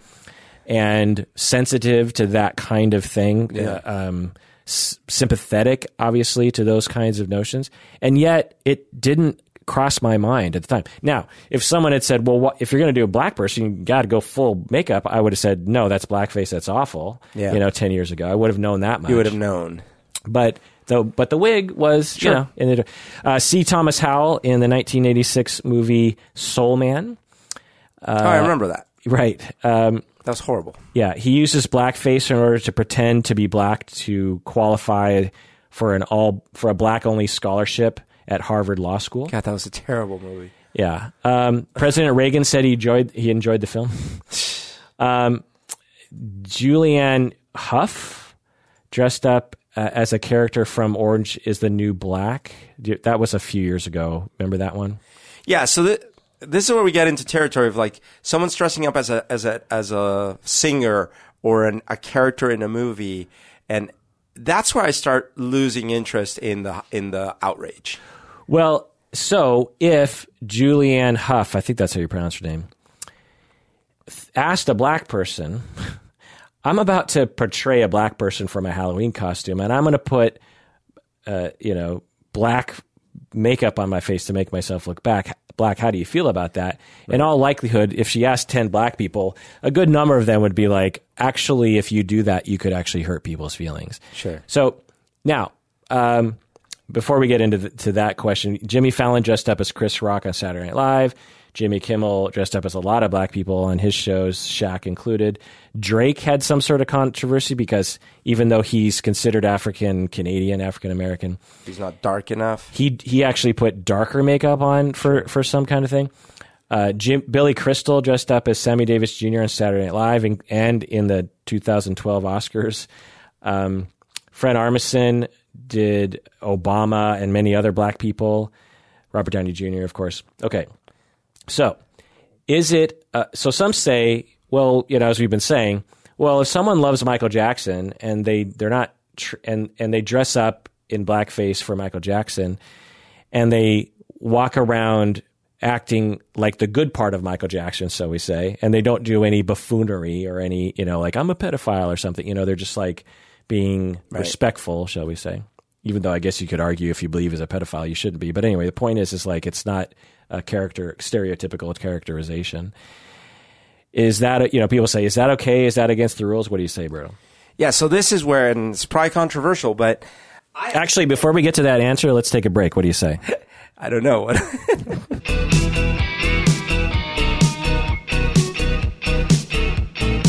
All right, we're back from the break. So, intention, Berto, is intent a factor in blackface? Yeah, so absolutely, but I, I think the, the controversial part here is that the the whole history you were relating about how blackface came about, the whole point was to minimize, demean, make fun of, you know, animalize all these things.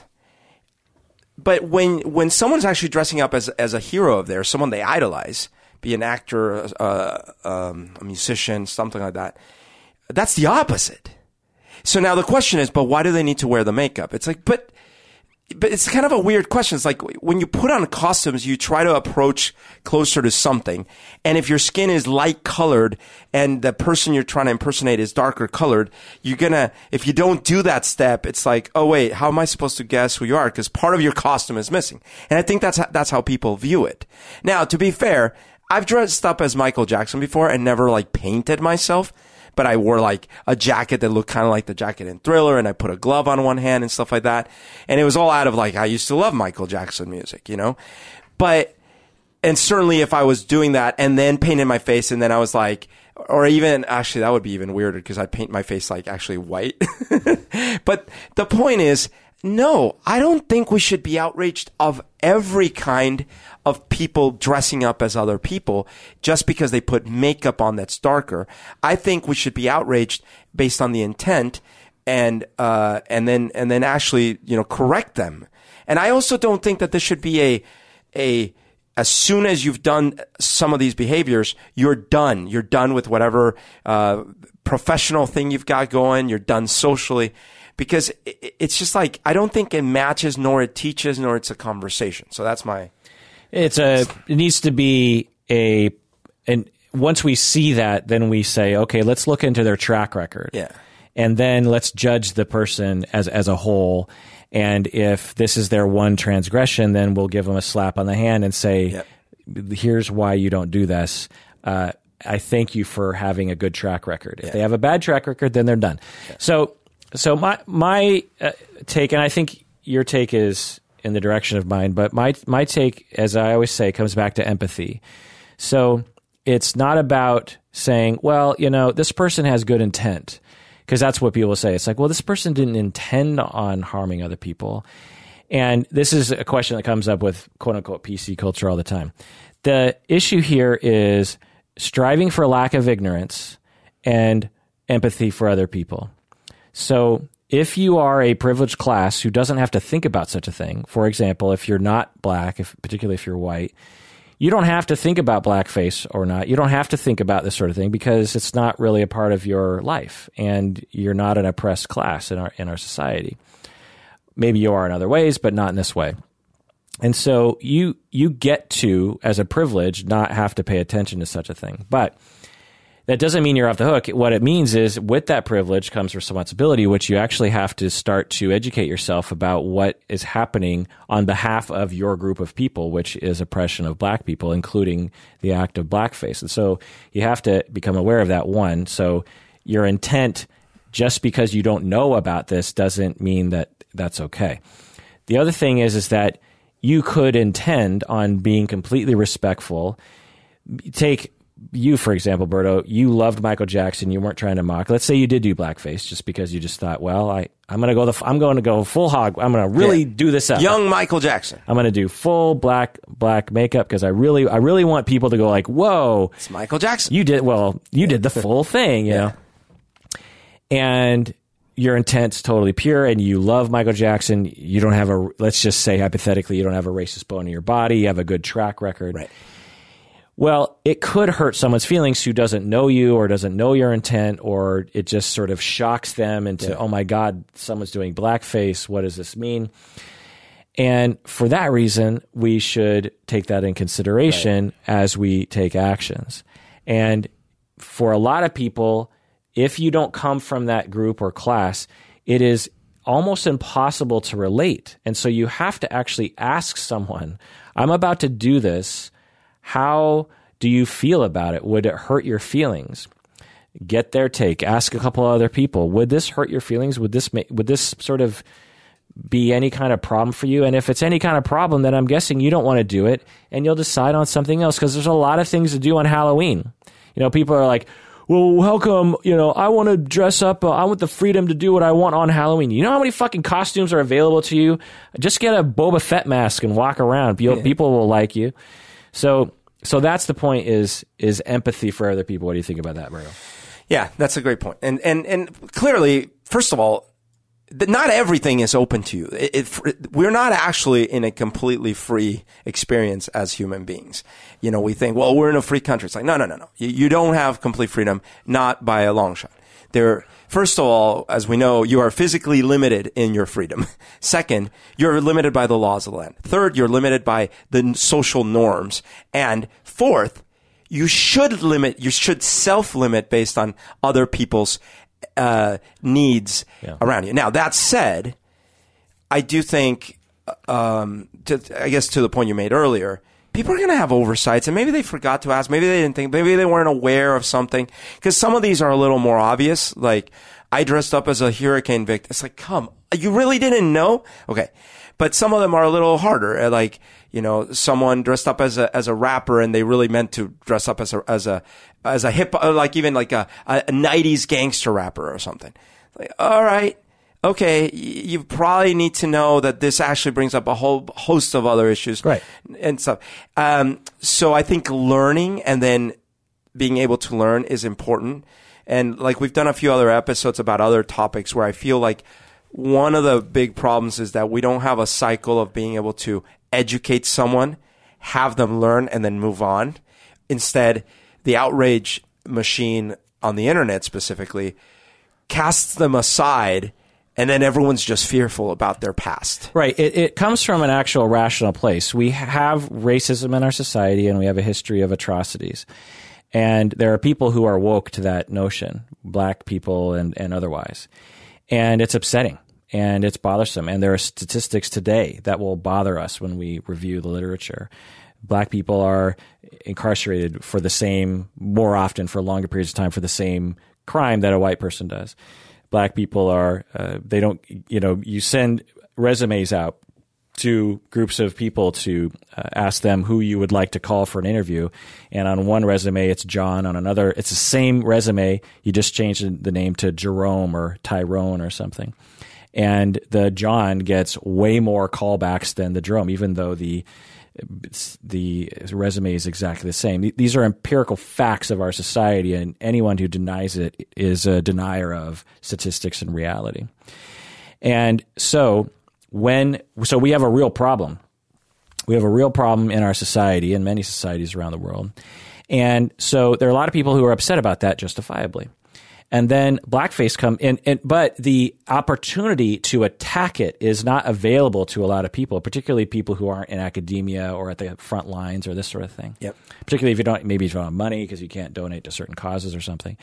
And so you want to do something, and you then this thing comes across your Twitter feed, and boom, you have an opportunity to to to, to strike for justice. Yep. And so you take that opportunity, but and so you get a way overblown reaction to something when how many people are writing their congress people and saying i need you to vote this way how many people are getting the vote out to elect more people of color Yeah. more more women more lgbtq All that energy is not directed. How in that. many people are going over to their neighbors and saying, "Hey, I'd like to talk about you know this or that," and you know, uh, did you hear about this news story about blackface? You know, do you know anything about it? Let's talk about it.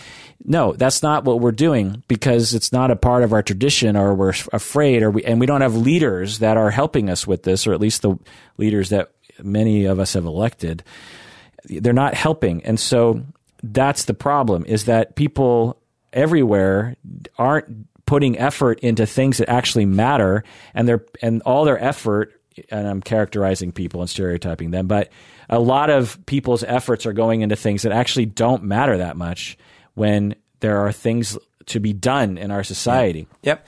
Now, I also made a point uh, last year, or I think the year before that. One of the there was some controversy during Halloween of someone dressing up. I don't know that it was blackface. I think it was some other kind of costume. And I made a point online that no one freaks out or is offended or goes on a crusade when they see someone dressed as a pirate during Halloween or when they see someone dressed as a witch during Halloween. And I can give other examples too. But let's take those two. Those are common costumes, right? Like or your costume where you were a mixture of Harry Potter, Poe Dameron, Right. No one. and like And Chewbacca. and- well, Chewbacca and someone who wields a lightsaber. Right. A Like- Jedi-ish. Jedi-ish. So a random Jedi. No one was outraged about that. No, but but you know, you, I you- was outraged by you that. outraged. You know how common pirate costumes are, right? Yeah. And witch costumes, very common. What are pirates? Pirates are these historic, like male, right? No, number one, pretty much male, rapists, thieves, you know, murderers, like horrid. And today we have pirates operating on the seas, and they're and they're even worse. They have guns. They kill.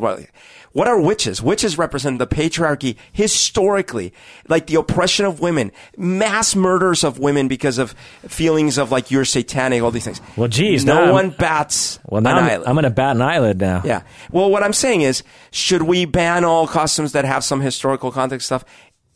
This is where I think Well, it ha- again, it has to do with empathy. So, Yeah. how many women are insulted when they see a witch costume?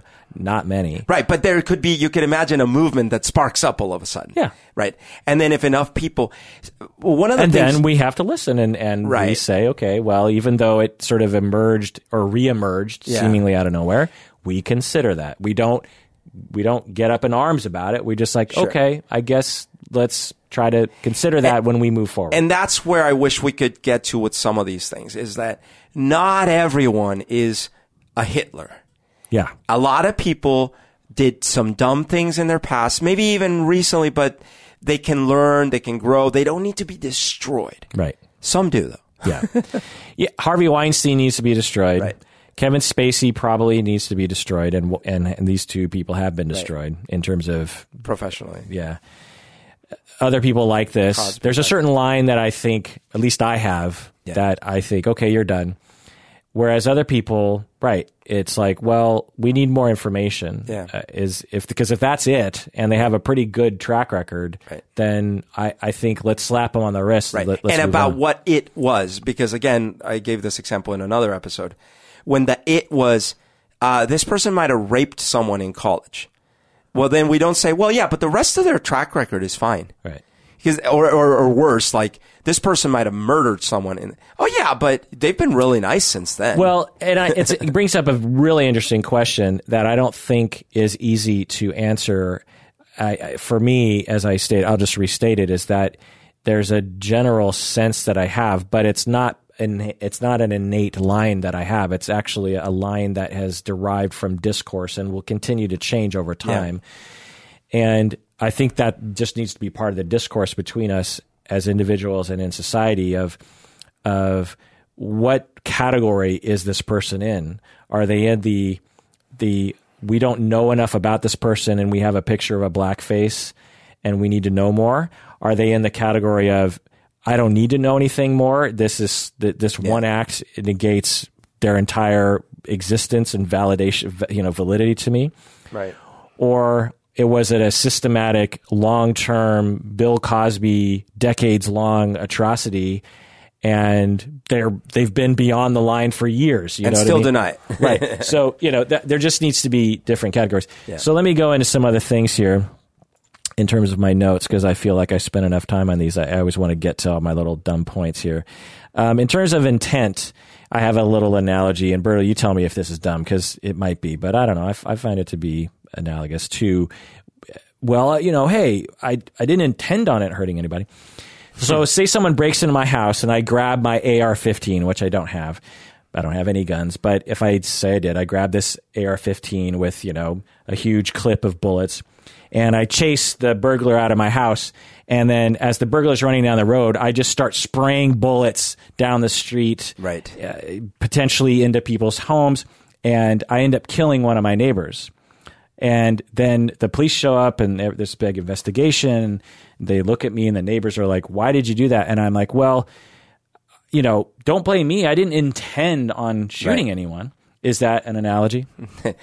it, it's extreme, but I, I see. I think I see where you're getting at, which is that that the the intent doesn't excuse the uh, a, sort of the neg, neg, uh, what do you call it negligence. Right. Yeah. To dress in blackface is a negligent. If you didn't know, Right. which is understandable for many people, it's neglecting. It's neglectful that you didn't find out. Yeah.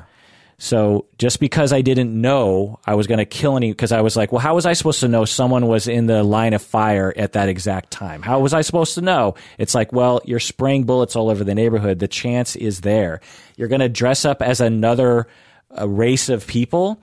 That should give you a little red flag of like, hmm, maybe I should ask someone about that. Uh, so let's look into some research here at the end here, bro. Oh, sorry, one one small point though.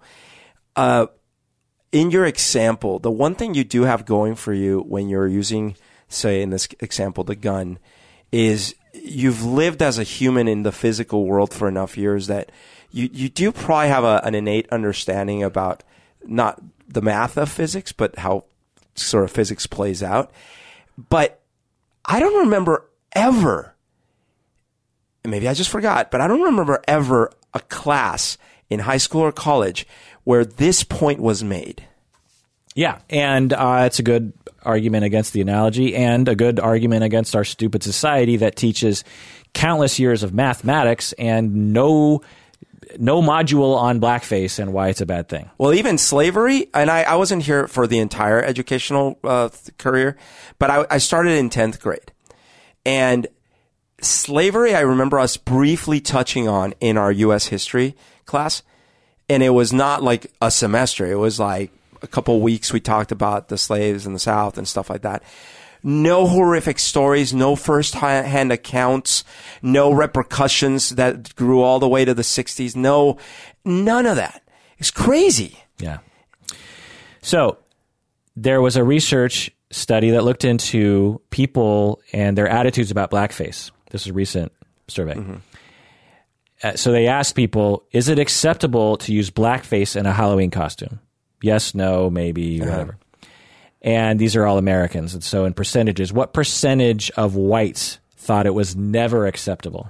Never acceptable? Yeah. Uh, 20%. Close, 35%. Okay.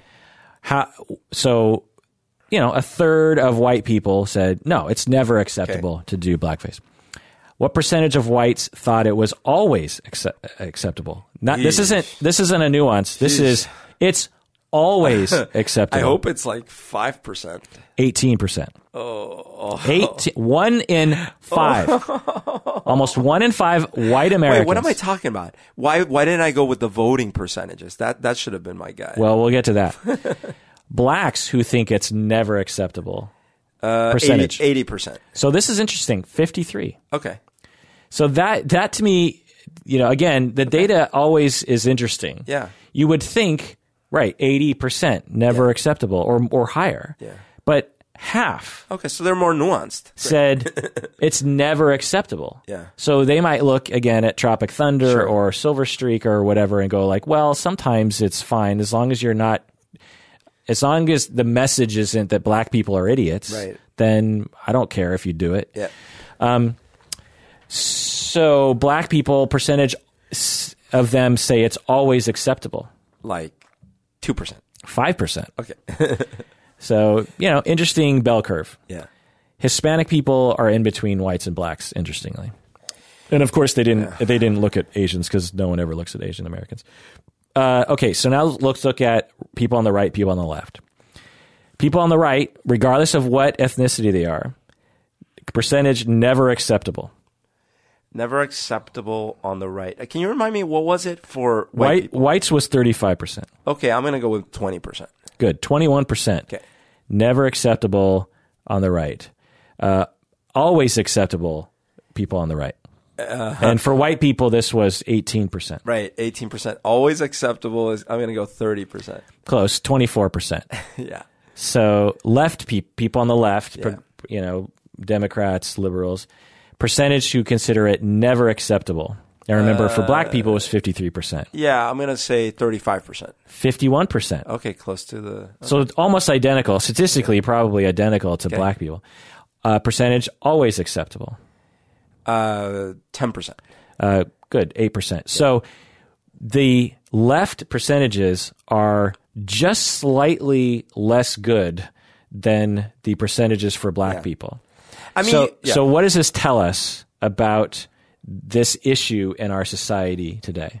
Well, first of all, a question for you: Where do you stand on the recent research in the last few years that correlates certain uh, neural aspects with political leanings. For example, there was one that looked at fear. That you know there was greater fear because of a I think it was a smaller amygdala, no, a larger enlarged amygdala or something like that for folks that were right leaning, and there's been others uh, with other aspects and things like that. And the reason I ask, of course, I'll let you answer, is that I do believe that there is a different pattern of thought and, and, and between the two sides. I tend to call it empathy, but we've had debates about that. So, what are your thoughts? Well, one, it's hard to measure. And even if you did find different sizes of, of amygdala, our resolution and understanding and measuring the brain is pretty rudimentary. And bias always plays a role. And I have seen some of the research on this, and from what I understand, it's more mixed. And when you cherry pick certain studies, you can say a certain thing, and you cherry pick a different set of studies, you, you can find something else, which is really common to fMRI studies and, and other studies such as this. Having said that, when you look at millions or thousands of people and you study certain fears or attitudes or personality types, you're going to see a slight signal when you compare large averages. But are the bell curves much more overlapped than they are separate? Yes, it, it's that's always the case. So when you find a study that says, you know, Republicans are significantly more likely to blank than liberals are, we're talking about a effect size that's usually not very quite uh, broad. Having said that, I haven't looked into the research. Um, now, but also correlation doesn't mean causation. Yep.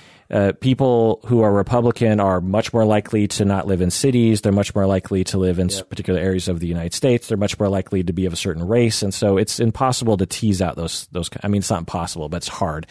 Anyway, I just find it telling that there are so many questions that if you gave me the question and told me that there was a survey done between people and, and between the left and the right, that I could come really close with the percentages. Things like how they feel about the environment, how they feel about other races, how they feel about immigration. but they weren't born with those ideas in their head. I'm not saying they were. they were propagandized to. but some people are more susceptible to that propaganda, and Yeah. that could be genetic. Uh, and I have seen some wackadoo people on the left who believe in some wackadoo stuff. Yeah, I just I just actually feel like that, and this is awesome because the hate that I could get. But I feel that uh, there is probably a portion of of folks that, due to a combination of either lower IQ or other, No, they've looked into that. Aspects. They've looked into that. they're more susceptible to simplistic propaganda, Uh, perhaps, but there are which makes sense because they're not as smart. Well, they've actually looked at this is actually an easy thing to or an easier thing to study. And what they found was actually counterintuitive, which is that when people are intelligent, they're actually not more likely to believe an intelligent thing, but they're more likely to be uh, f- uh, more at it. I can't remember the exact uh, findings, but it's along these lines, which is intelligent people, regardless of what they believe, are more able to defend themselves because they're smarter at defending themselves. Okay. So if they believe in something that we consider to be accurate, then they're really good at justifying it. But if they believe in something like a flat earth or something, Okay. smarter people are really good at justifying it. And All so right. to themselves because they are better at coming up with arguments. And so, So if it's not IQ, there's got to be something else that makes them more susceptible, and maybe it's Maybe. the fear aspect. Maybe, but it's so irrelevant compared to the propaganda and the circumstances of certain people in certain societies. It's no mistake or, uh, you know, uh, it's not a weird thing that you and I growing up in this area are progressive liberals. It's not that strange. But I didn't grow up in this area. But we grew up. Well, I don't know what Colombian neighborhood you grew up in, but I mean, I grew up in the middle of a seven million person But you city went to, you with- went to the University of Washington, where I went. You know, anyway. uh, Yeah. we got to get back. So the issue here is when we look at the statistics of of research about people's attitudes based on demographics such as race and political leanings. What we find is that it's much less of a black and white thing because the uh, it's much more of a left and right thing. So and it, so the gestalt here is that uh, lefties, regardless of what ethnicity they are, Yep. have almost the identical attitudes about you know distribution wise about blackface as black people do. Right, as the afflicted class. Right. Whereas uh, white r- people on the right are the most pro blackface people. Right. So being white has nothing to do Right. with how you see things. Right. It has everything to do with the particular propaganda bubble that you live in. Eh, sure. Or because I see, it's funny. You, you, I was with you till your conclusion. Because the the propaganda bubble, I, I, I guess I am curious, and maybe there's just not an easy way to test that. Is that which comes first, the bubble or the propaganda? Because it is Well, it's a system. It it it's it all works in conjunction with each other. Yeah, the but- propaganda produces people. So there's no chicken or egg. At at you know due to historical factors in a particular society in a particular bubble, there are things that develop within that bubble, such as language or any kind of attitude, that gets bounced around and produces the factors at which it continues to bounce around.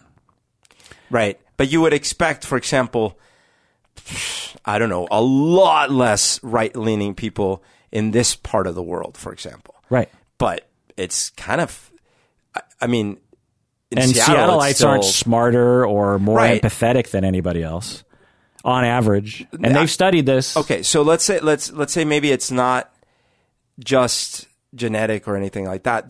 There seems to be some combination of factors that lead some folk to feel like other people's feelings matter more, and those folk tend to end up being the left-leaning folk. Uh, we've made this. Argue, just listen to a previous episode if you want to hear this whole argument. I mean, the stats Uh, you I would love to be convinced by your data, Berto, but, But, but that you just showed one study in which seems like the left-leaning folk in this case seem more empathetic. yeah, to that class of, of affect, afflicted people. True. I bet you could run down the gamut of Native American issues, immigration, like Mexicans. Could be You'd true. probably find the same distributions very and anyone who knows anything about causation would would uh, n- not say that that indicates a genetic difference between Fair the two groups. I'm not people. saying that. I was saying that as a potential, but I'm saying that there's some set of factors that clearly correlate these things. Propaganda bubble, society, Well, but- influence, but- right, but culture, then I am- family. But but in the past, Education. okay, but I'm specifically saying that's why I claim it's not 50-50. One side is better. Yeah. and and so in this case, Yeah, the side that thinks that black or is sympathetic to black people about their attitudes about blackface is a better position. Right. But, But that doesn't mean side. that. But That's that, why I don't know why you better. always have to go to some biological difference. I think it's. I think this is actually similar, and I hate to say this. I don't hate to say it. Actually, I, I really love to say this, but I hate to make you feel bad about yourself. I don't want you to feel bad about yourself.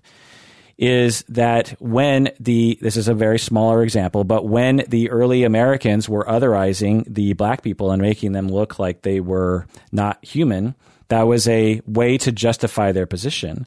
And people on the left will want to characterize people on the right as a particular way because it justifies our hatred or our attitudes or our ridicule or our mistreatment of people on the right. Now, they deserve to be told that they're dumb about certain things, but they don't deserve to be otherized the way that you're doing. Maybe. well, if otherized, I guess you're right. I, I'm trying to I'm trying to find out, not in this podcast, but just trying to find out uh, why it is that some with some people it is impossible to see eye to eye with some of these critical things, and there might be uh, either uh, physical so or I- at least lifelong I don't know if entrenched impossibilities to it. Certainly. So, and on the that has nothing to do with political position. You you can look at any political corner and find people like that. Like I said, you all you got to do is go to a, a crystal shop and find someone who is more liberal than you and me, who has totally entrenched weird points of view that is completely impervious to evidence. Sure. So it has nothing to do with political leanings. It, it has to do perhaps with a personality trait, which is, is actually measurable.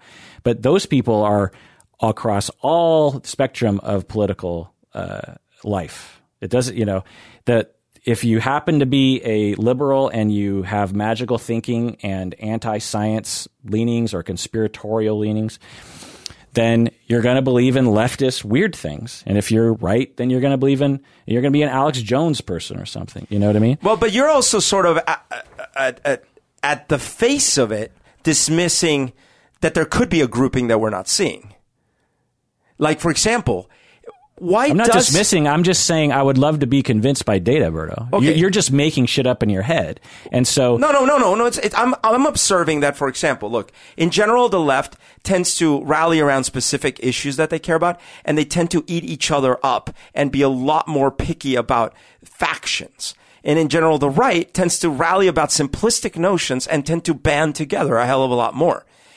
And of course, that's to their advantage politically. Why is that? Is that just because one set of people got it happened to be in one pocket of the country and Well, that's a story that you're telling yourself, and you, you'll get people to agree with you. And I just don't know if that's accurate. You know that statement, and there's Yeah. and you'd have to prove it to me empirically. But which- certainly, it's we saw it evidenced in the last election, right? Like one side was uh, able to rally around someone they generally said they hated and things like that, but just like but the question is why. So Right. you, and Why?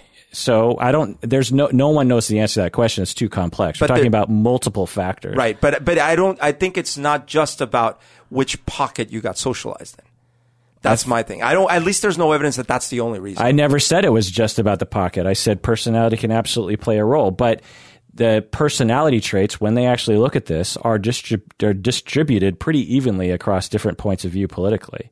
There are plenty of liberals who you would agree with entirely that have extremely problematic personalities and are not following the scientific rigor that you would like people to follow. sure. So you know it now. You know, I always get emails from people. It's like, I can't believe you're like doing a balance, blah blah. I'm not saying uh, I'm a progressive. I'm as left as they come, and but if we're going to move our society forward, otherizing the others is not going to help. It just drives the divide between everybody. I know Republicans who I love deeply, who I think are misinformed, but if I'm going to inform them, ridiculing them and otherizing them and making them look subhuman or their amygdala is problematic, then I don't think that's just really going to help. And and and and scientifically, it's actually not accurate. Well, we don't know, right? Like there is a study. I've looked into. I, I think I've looked into it more than you have, and I think if I looked into it a deep dive, I suspect I would further find that what I said was accurate, which is that the resolution is low, the questions are hard to answer, and the findings we do have are mixed. And even if there was a signal, it's small. Okay, so then the, I guess the last thing I'll say is that I, I still find it very useful that you could see one variable about a person, which is you could ask them, hey, are you left leaning or right leaning? And based on that one variable, you could predict so many things. Yeah, absolutely. And that's where I say there's probably fire under that smoke. Uh, okay, whatever that means. Well, that, that, that means that that, there's got to be an interesting reason why that one And I don't know variable is so predictive. Why are you so against the notion that society shapes people's attitudes? No, no, I'm not, and I know that it does. But I'm saying that that to me it seems growing up in rural Alabama has some effect on their political points of view because Yeah. they grew up in rural Alabama. Why is that notion so hard to wrap your head around? fine. So so a combination of of the pocket they grew up in plus personality plus other factors, but they, but they band together to that some types of people I- Are seem you to be always more susceptible I'm not to going to call you out, but are you always thinking of the same two people that I think you're thinking of?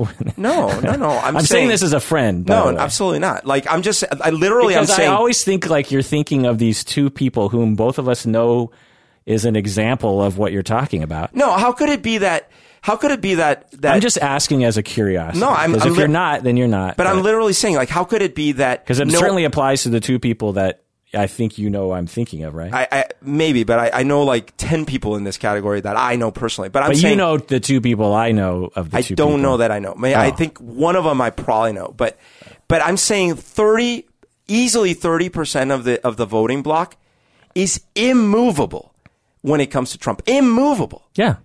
Like I literally don't know what could come out. Yeah, Right? you're true. That's true. That seems very unique. I haven't seen that manifested on the left. Uh, uh, maybe it hasn't. And that is why I go, okay, But, there's but, some but maybe there is part, some part of the socialization on the left is to be more open-minded. Fine, fine. Let's say it's all about socialization, but no matter what those factors were, that set of people is is incapable. It's categorically different. Okay. And so you you think that that is is a bad thing to go down that road, and maybe it is, but it is. No, I, I, I, I never said that. I never, what if s- it I never said that categorizing or Yeah. observation or opinion making, storytelling or criticizing is a bad thing. What I'm saying is, is when you are clearly otherizing another group of people as being a different set of humans, and that is that is what leads to problems politically for everybody.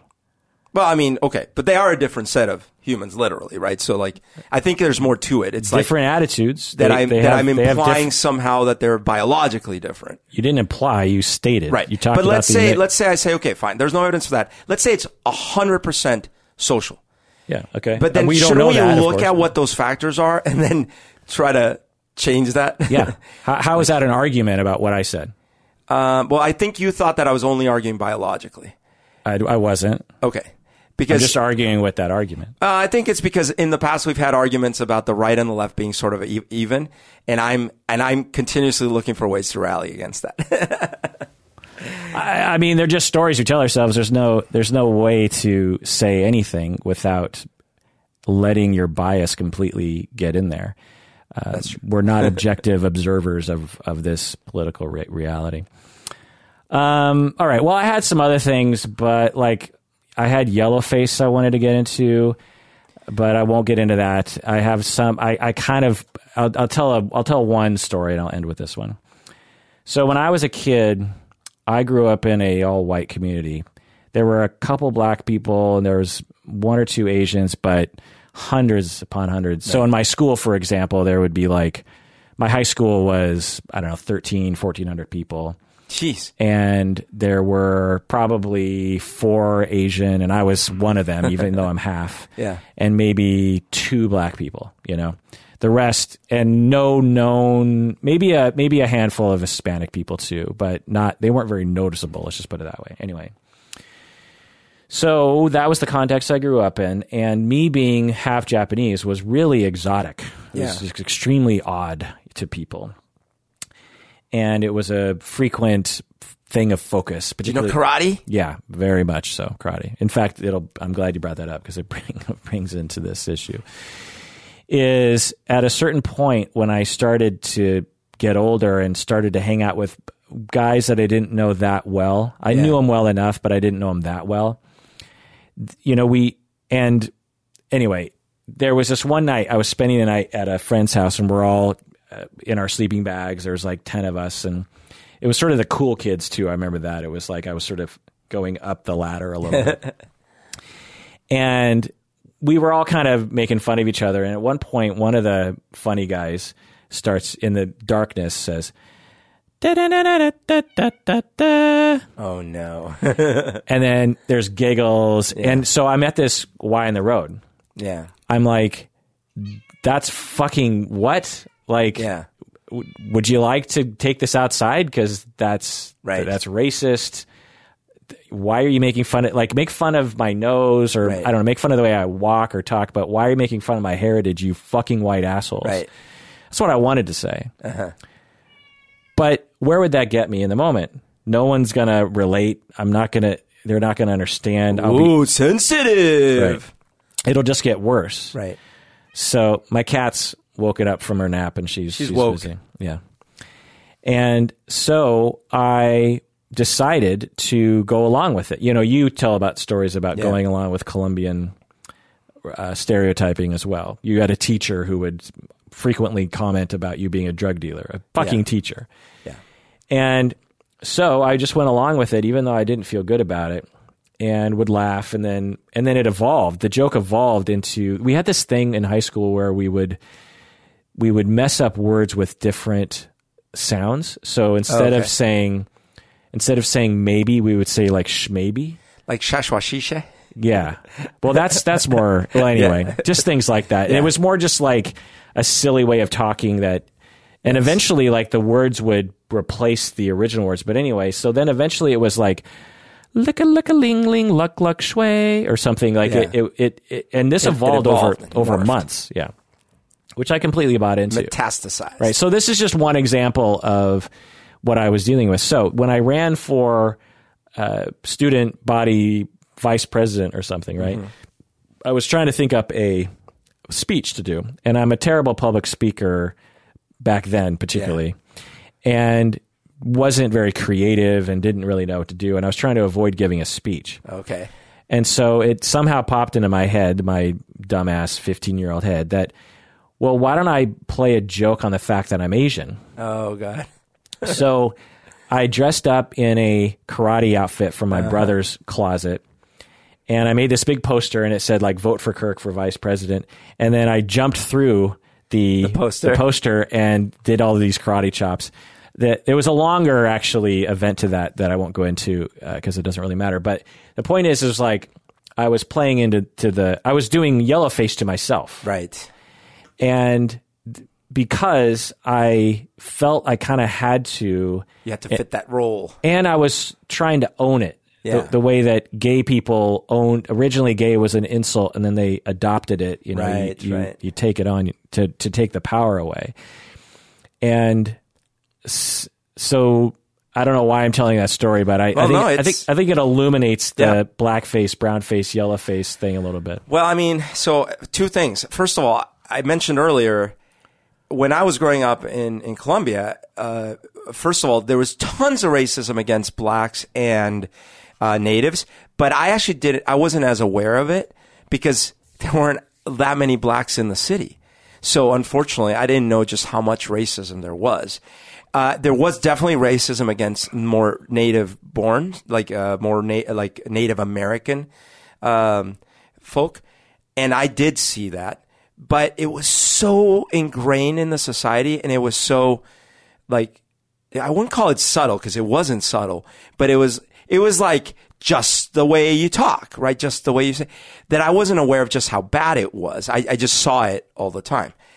But the one that I remember actually being aware that was bad was the Asian uh, kind of discrimination because there was one Asian student in my school, one, and they were discriminated against.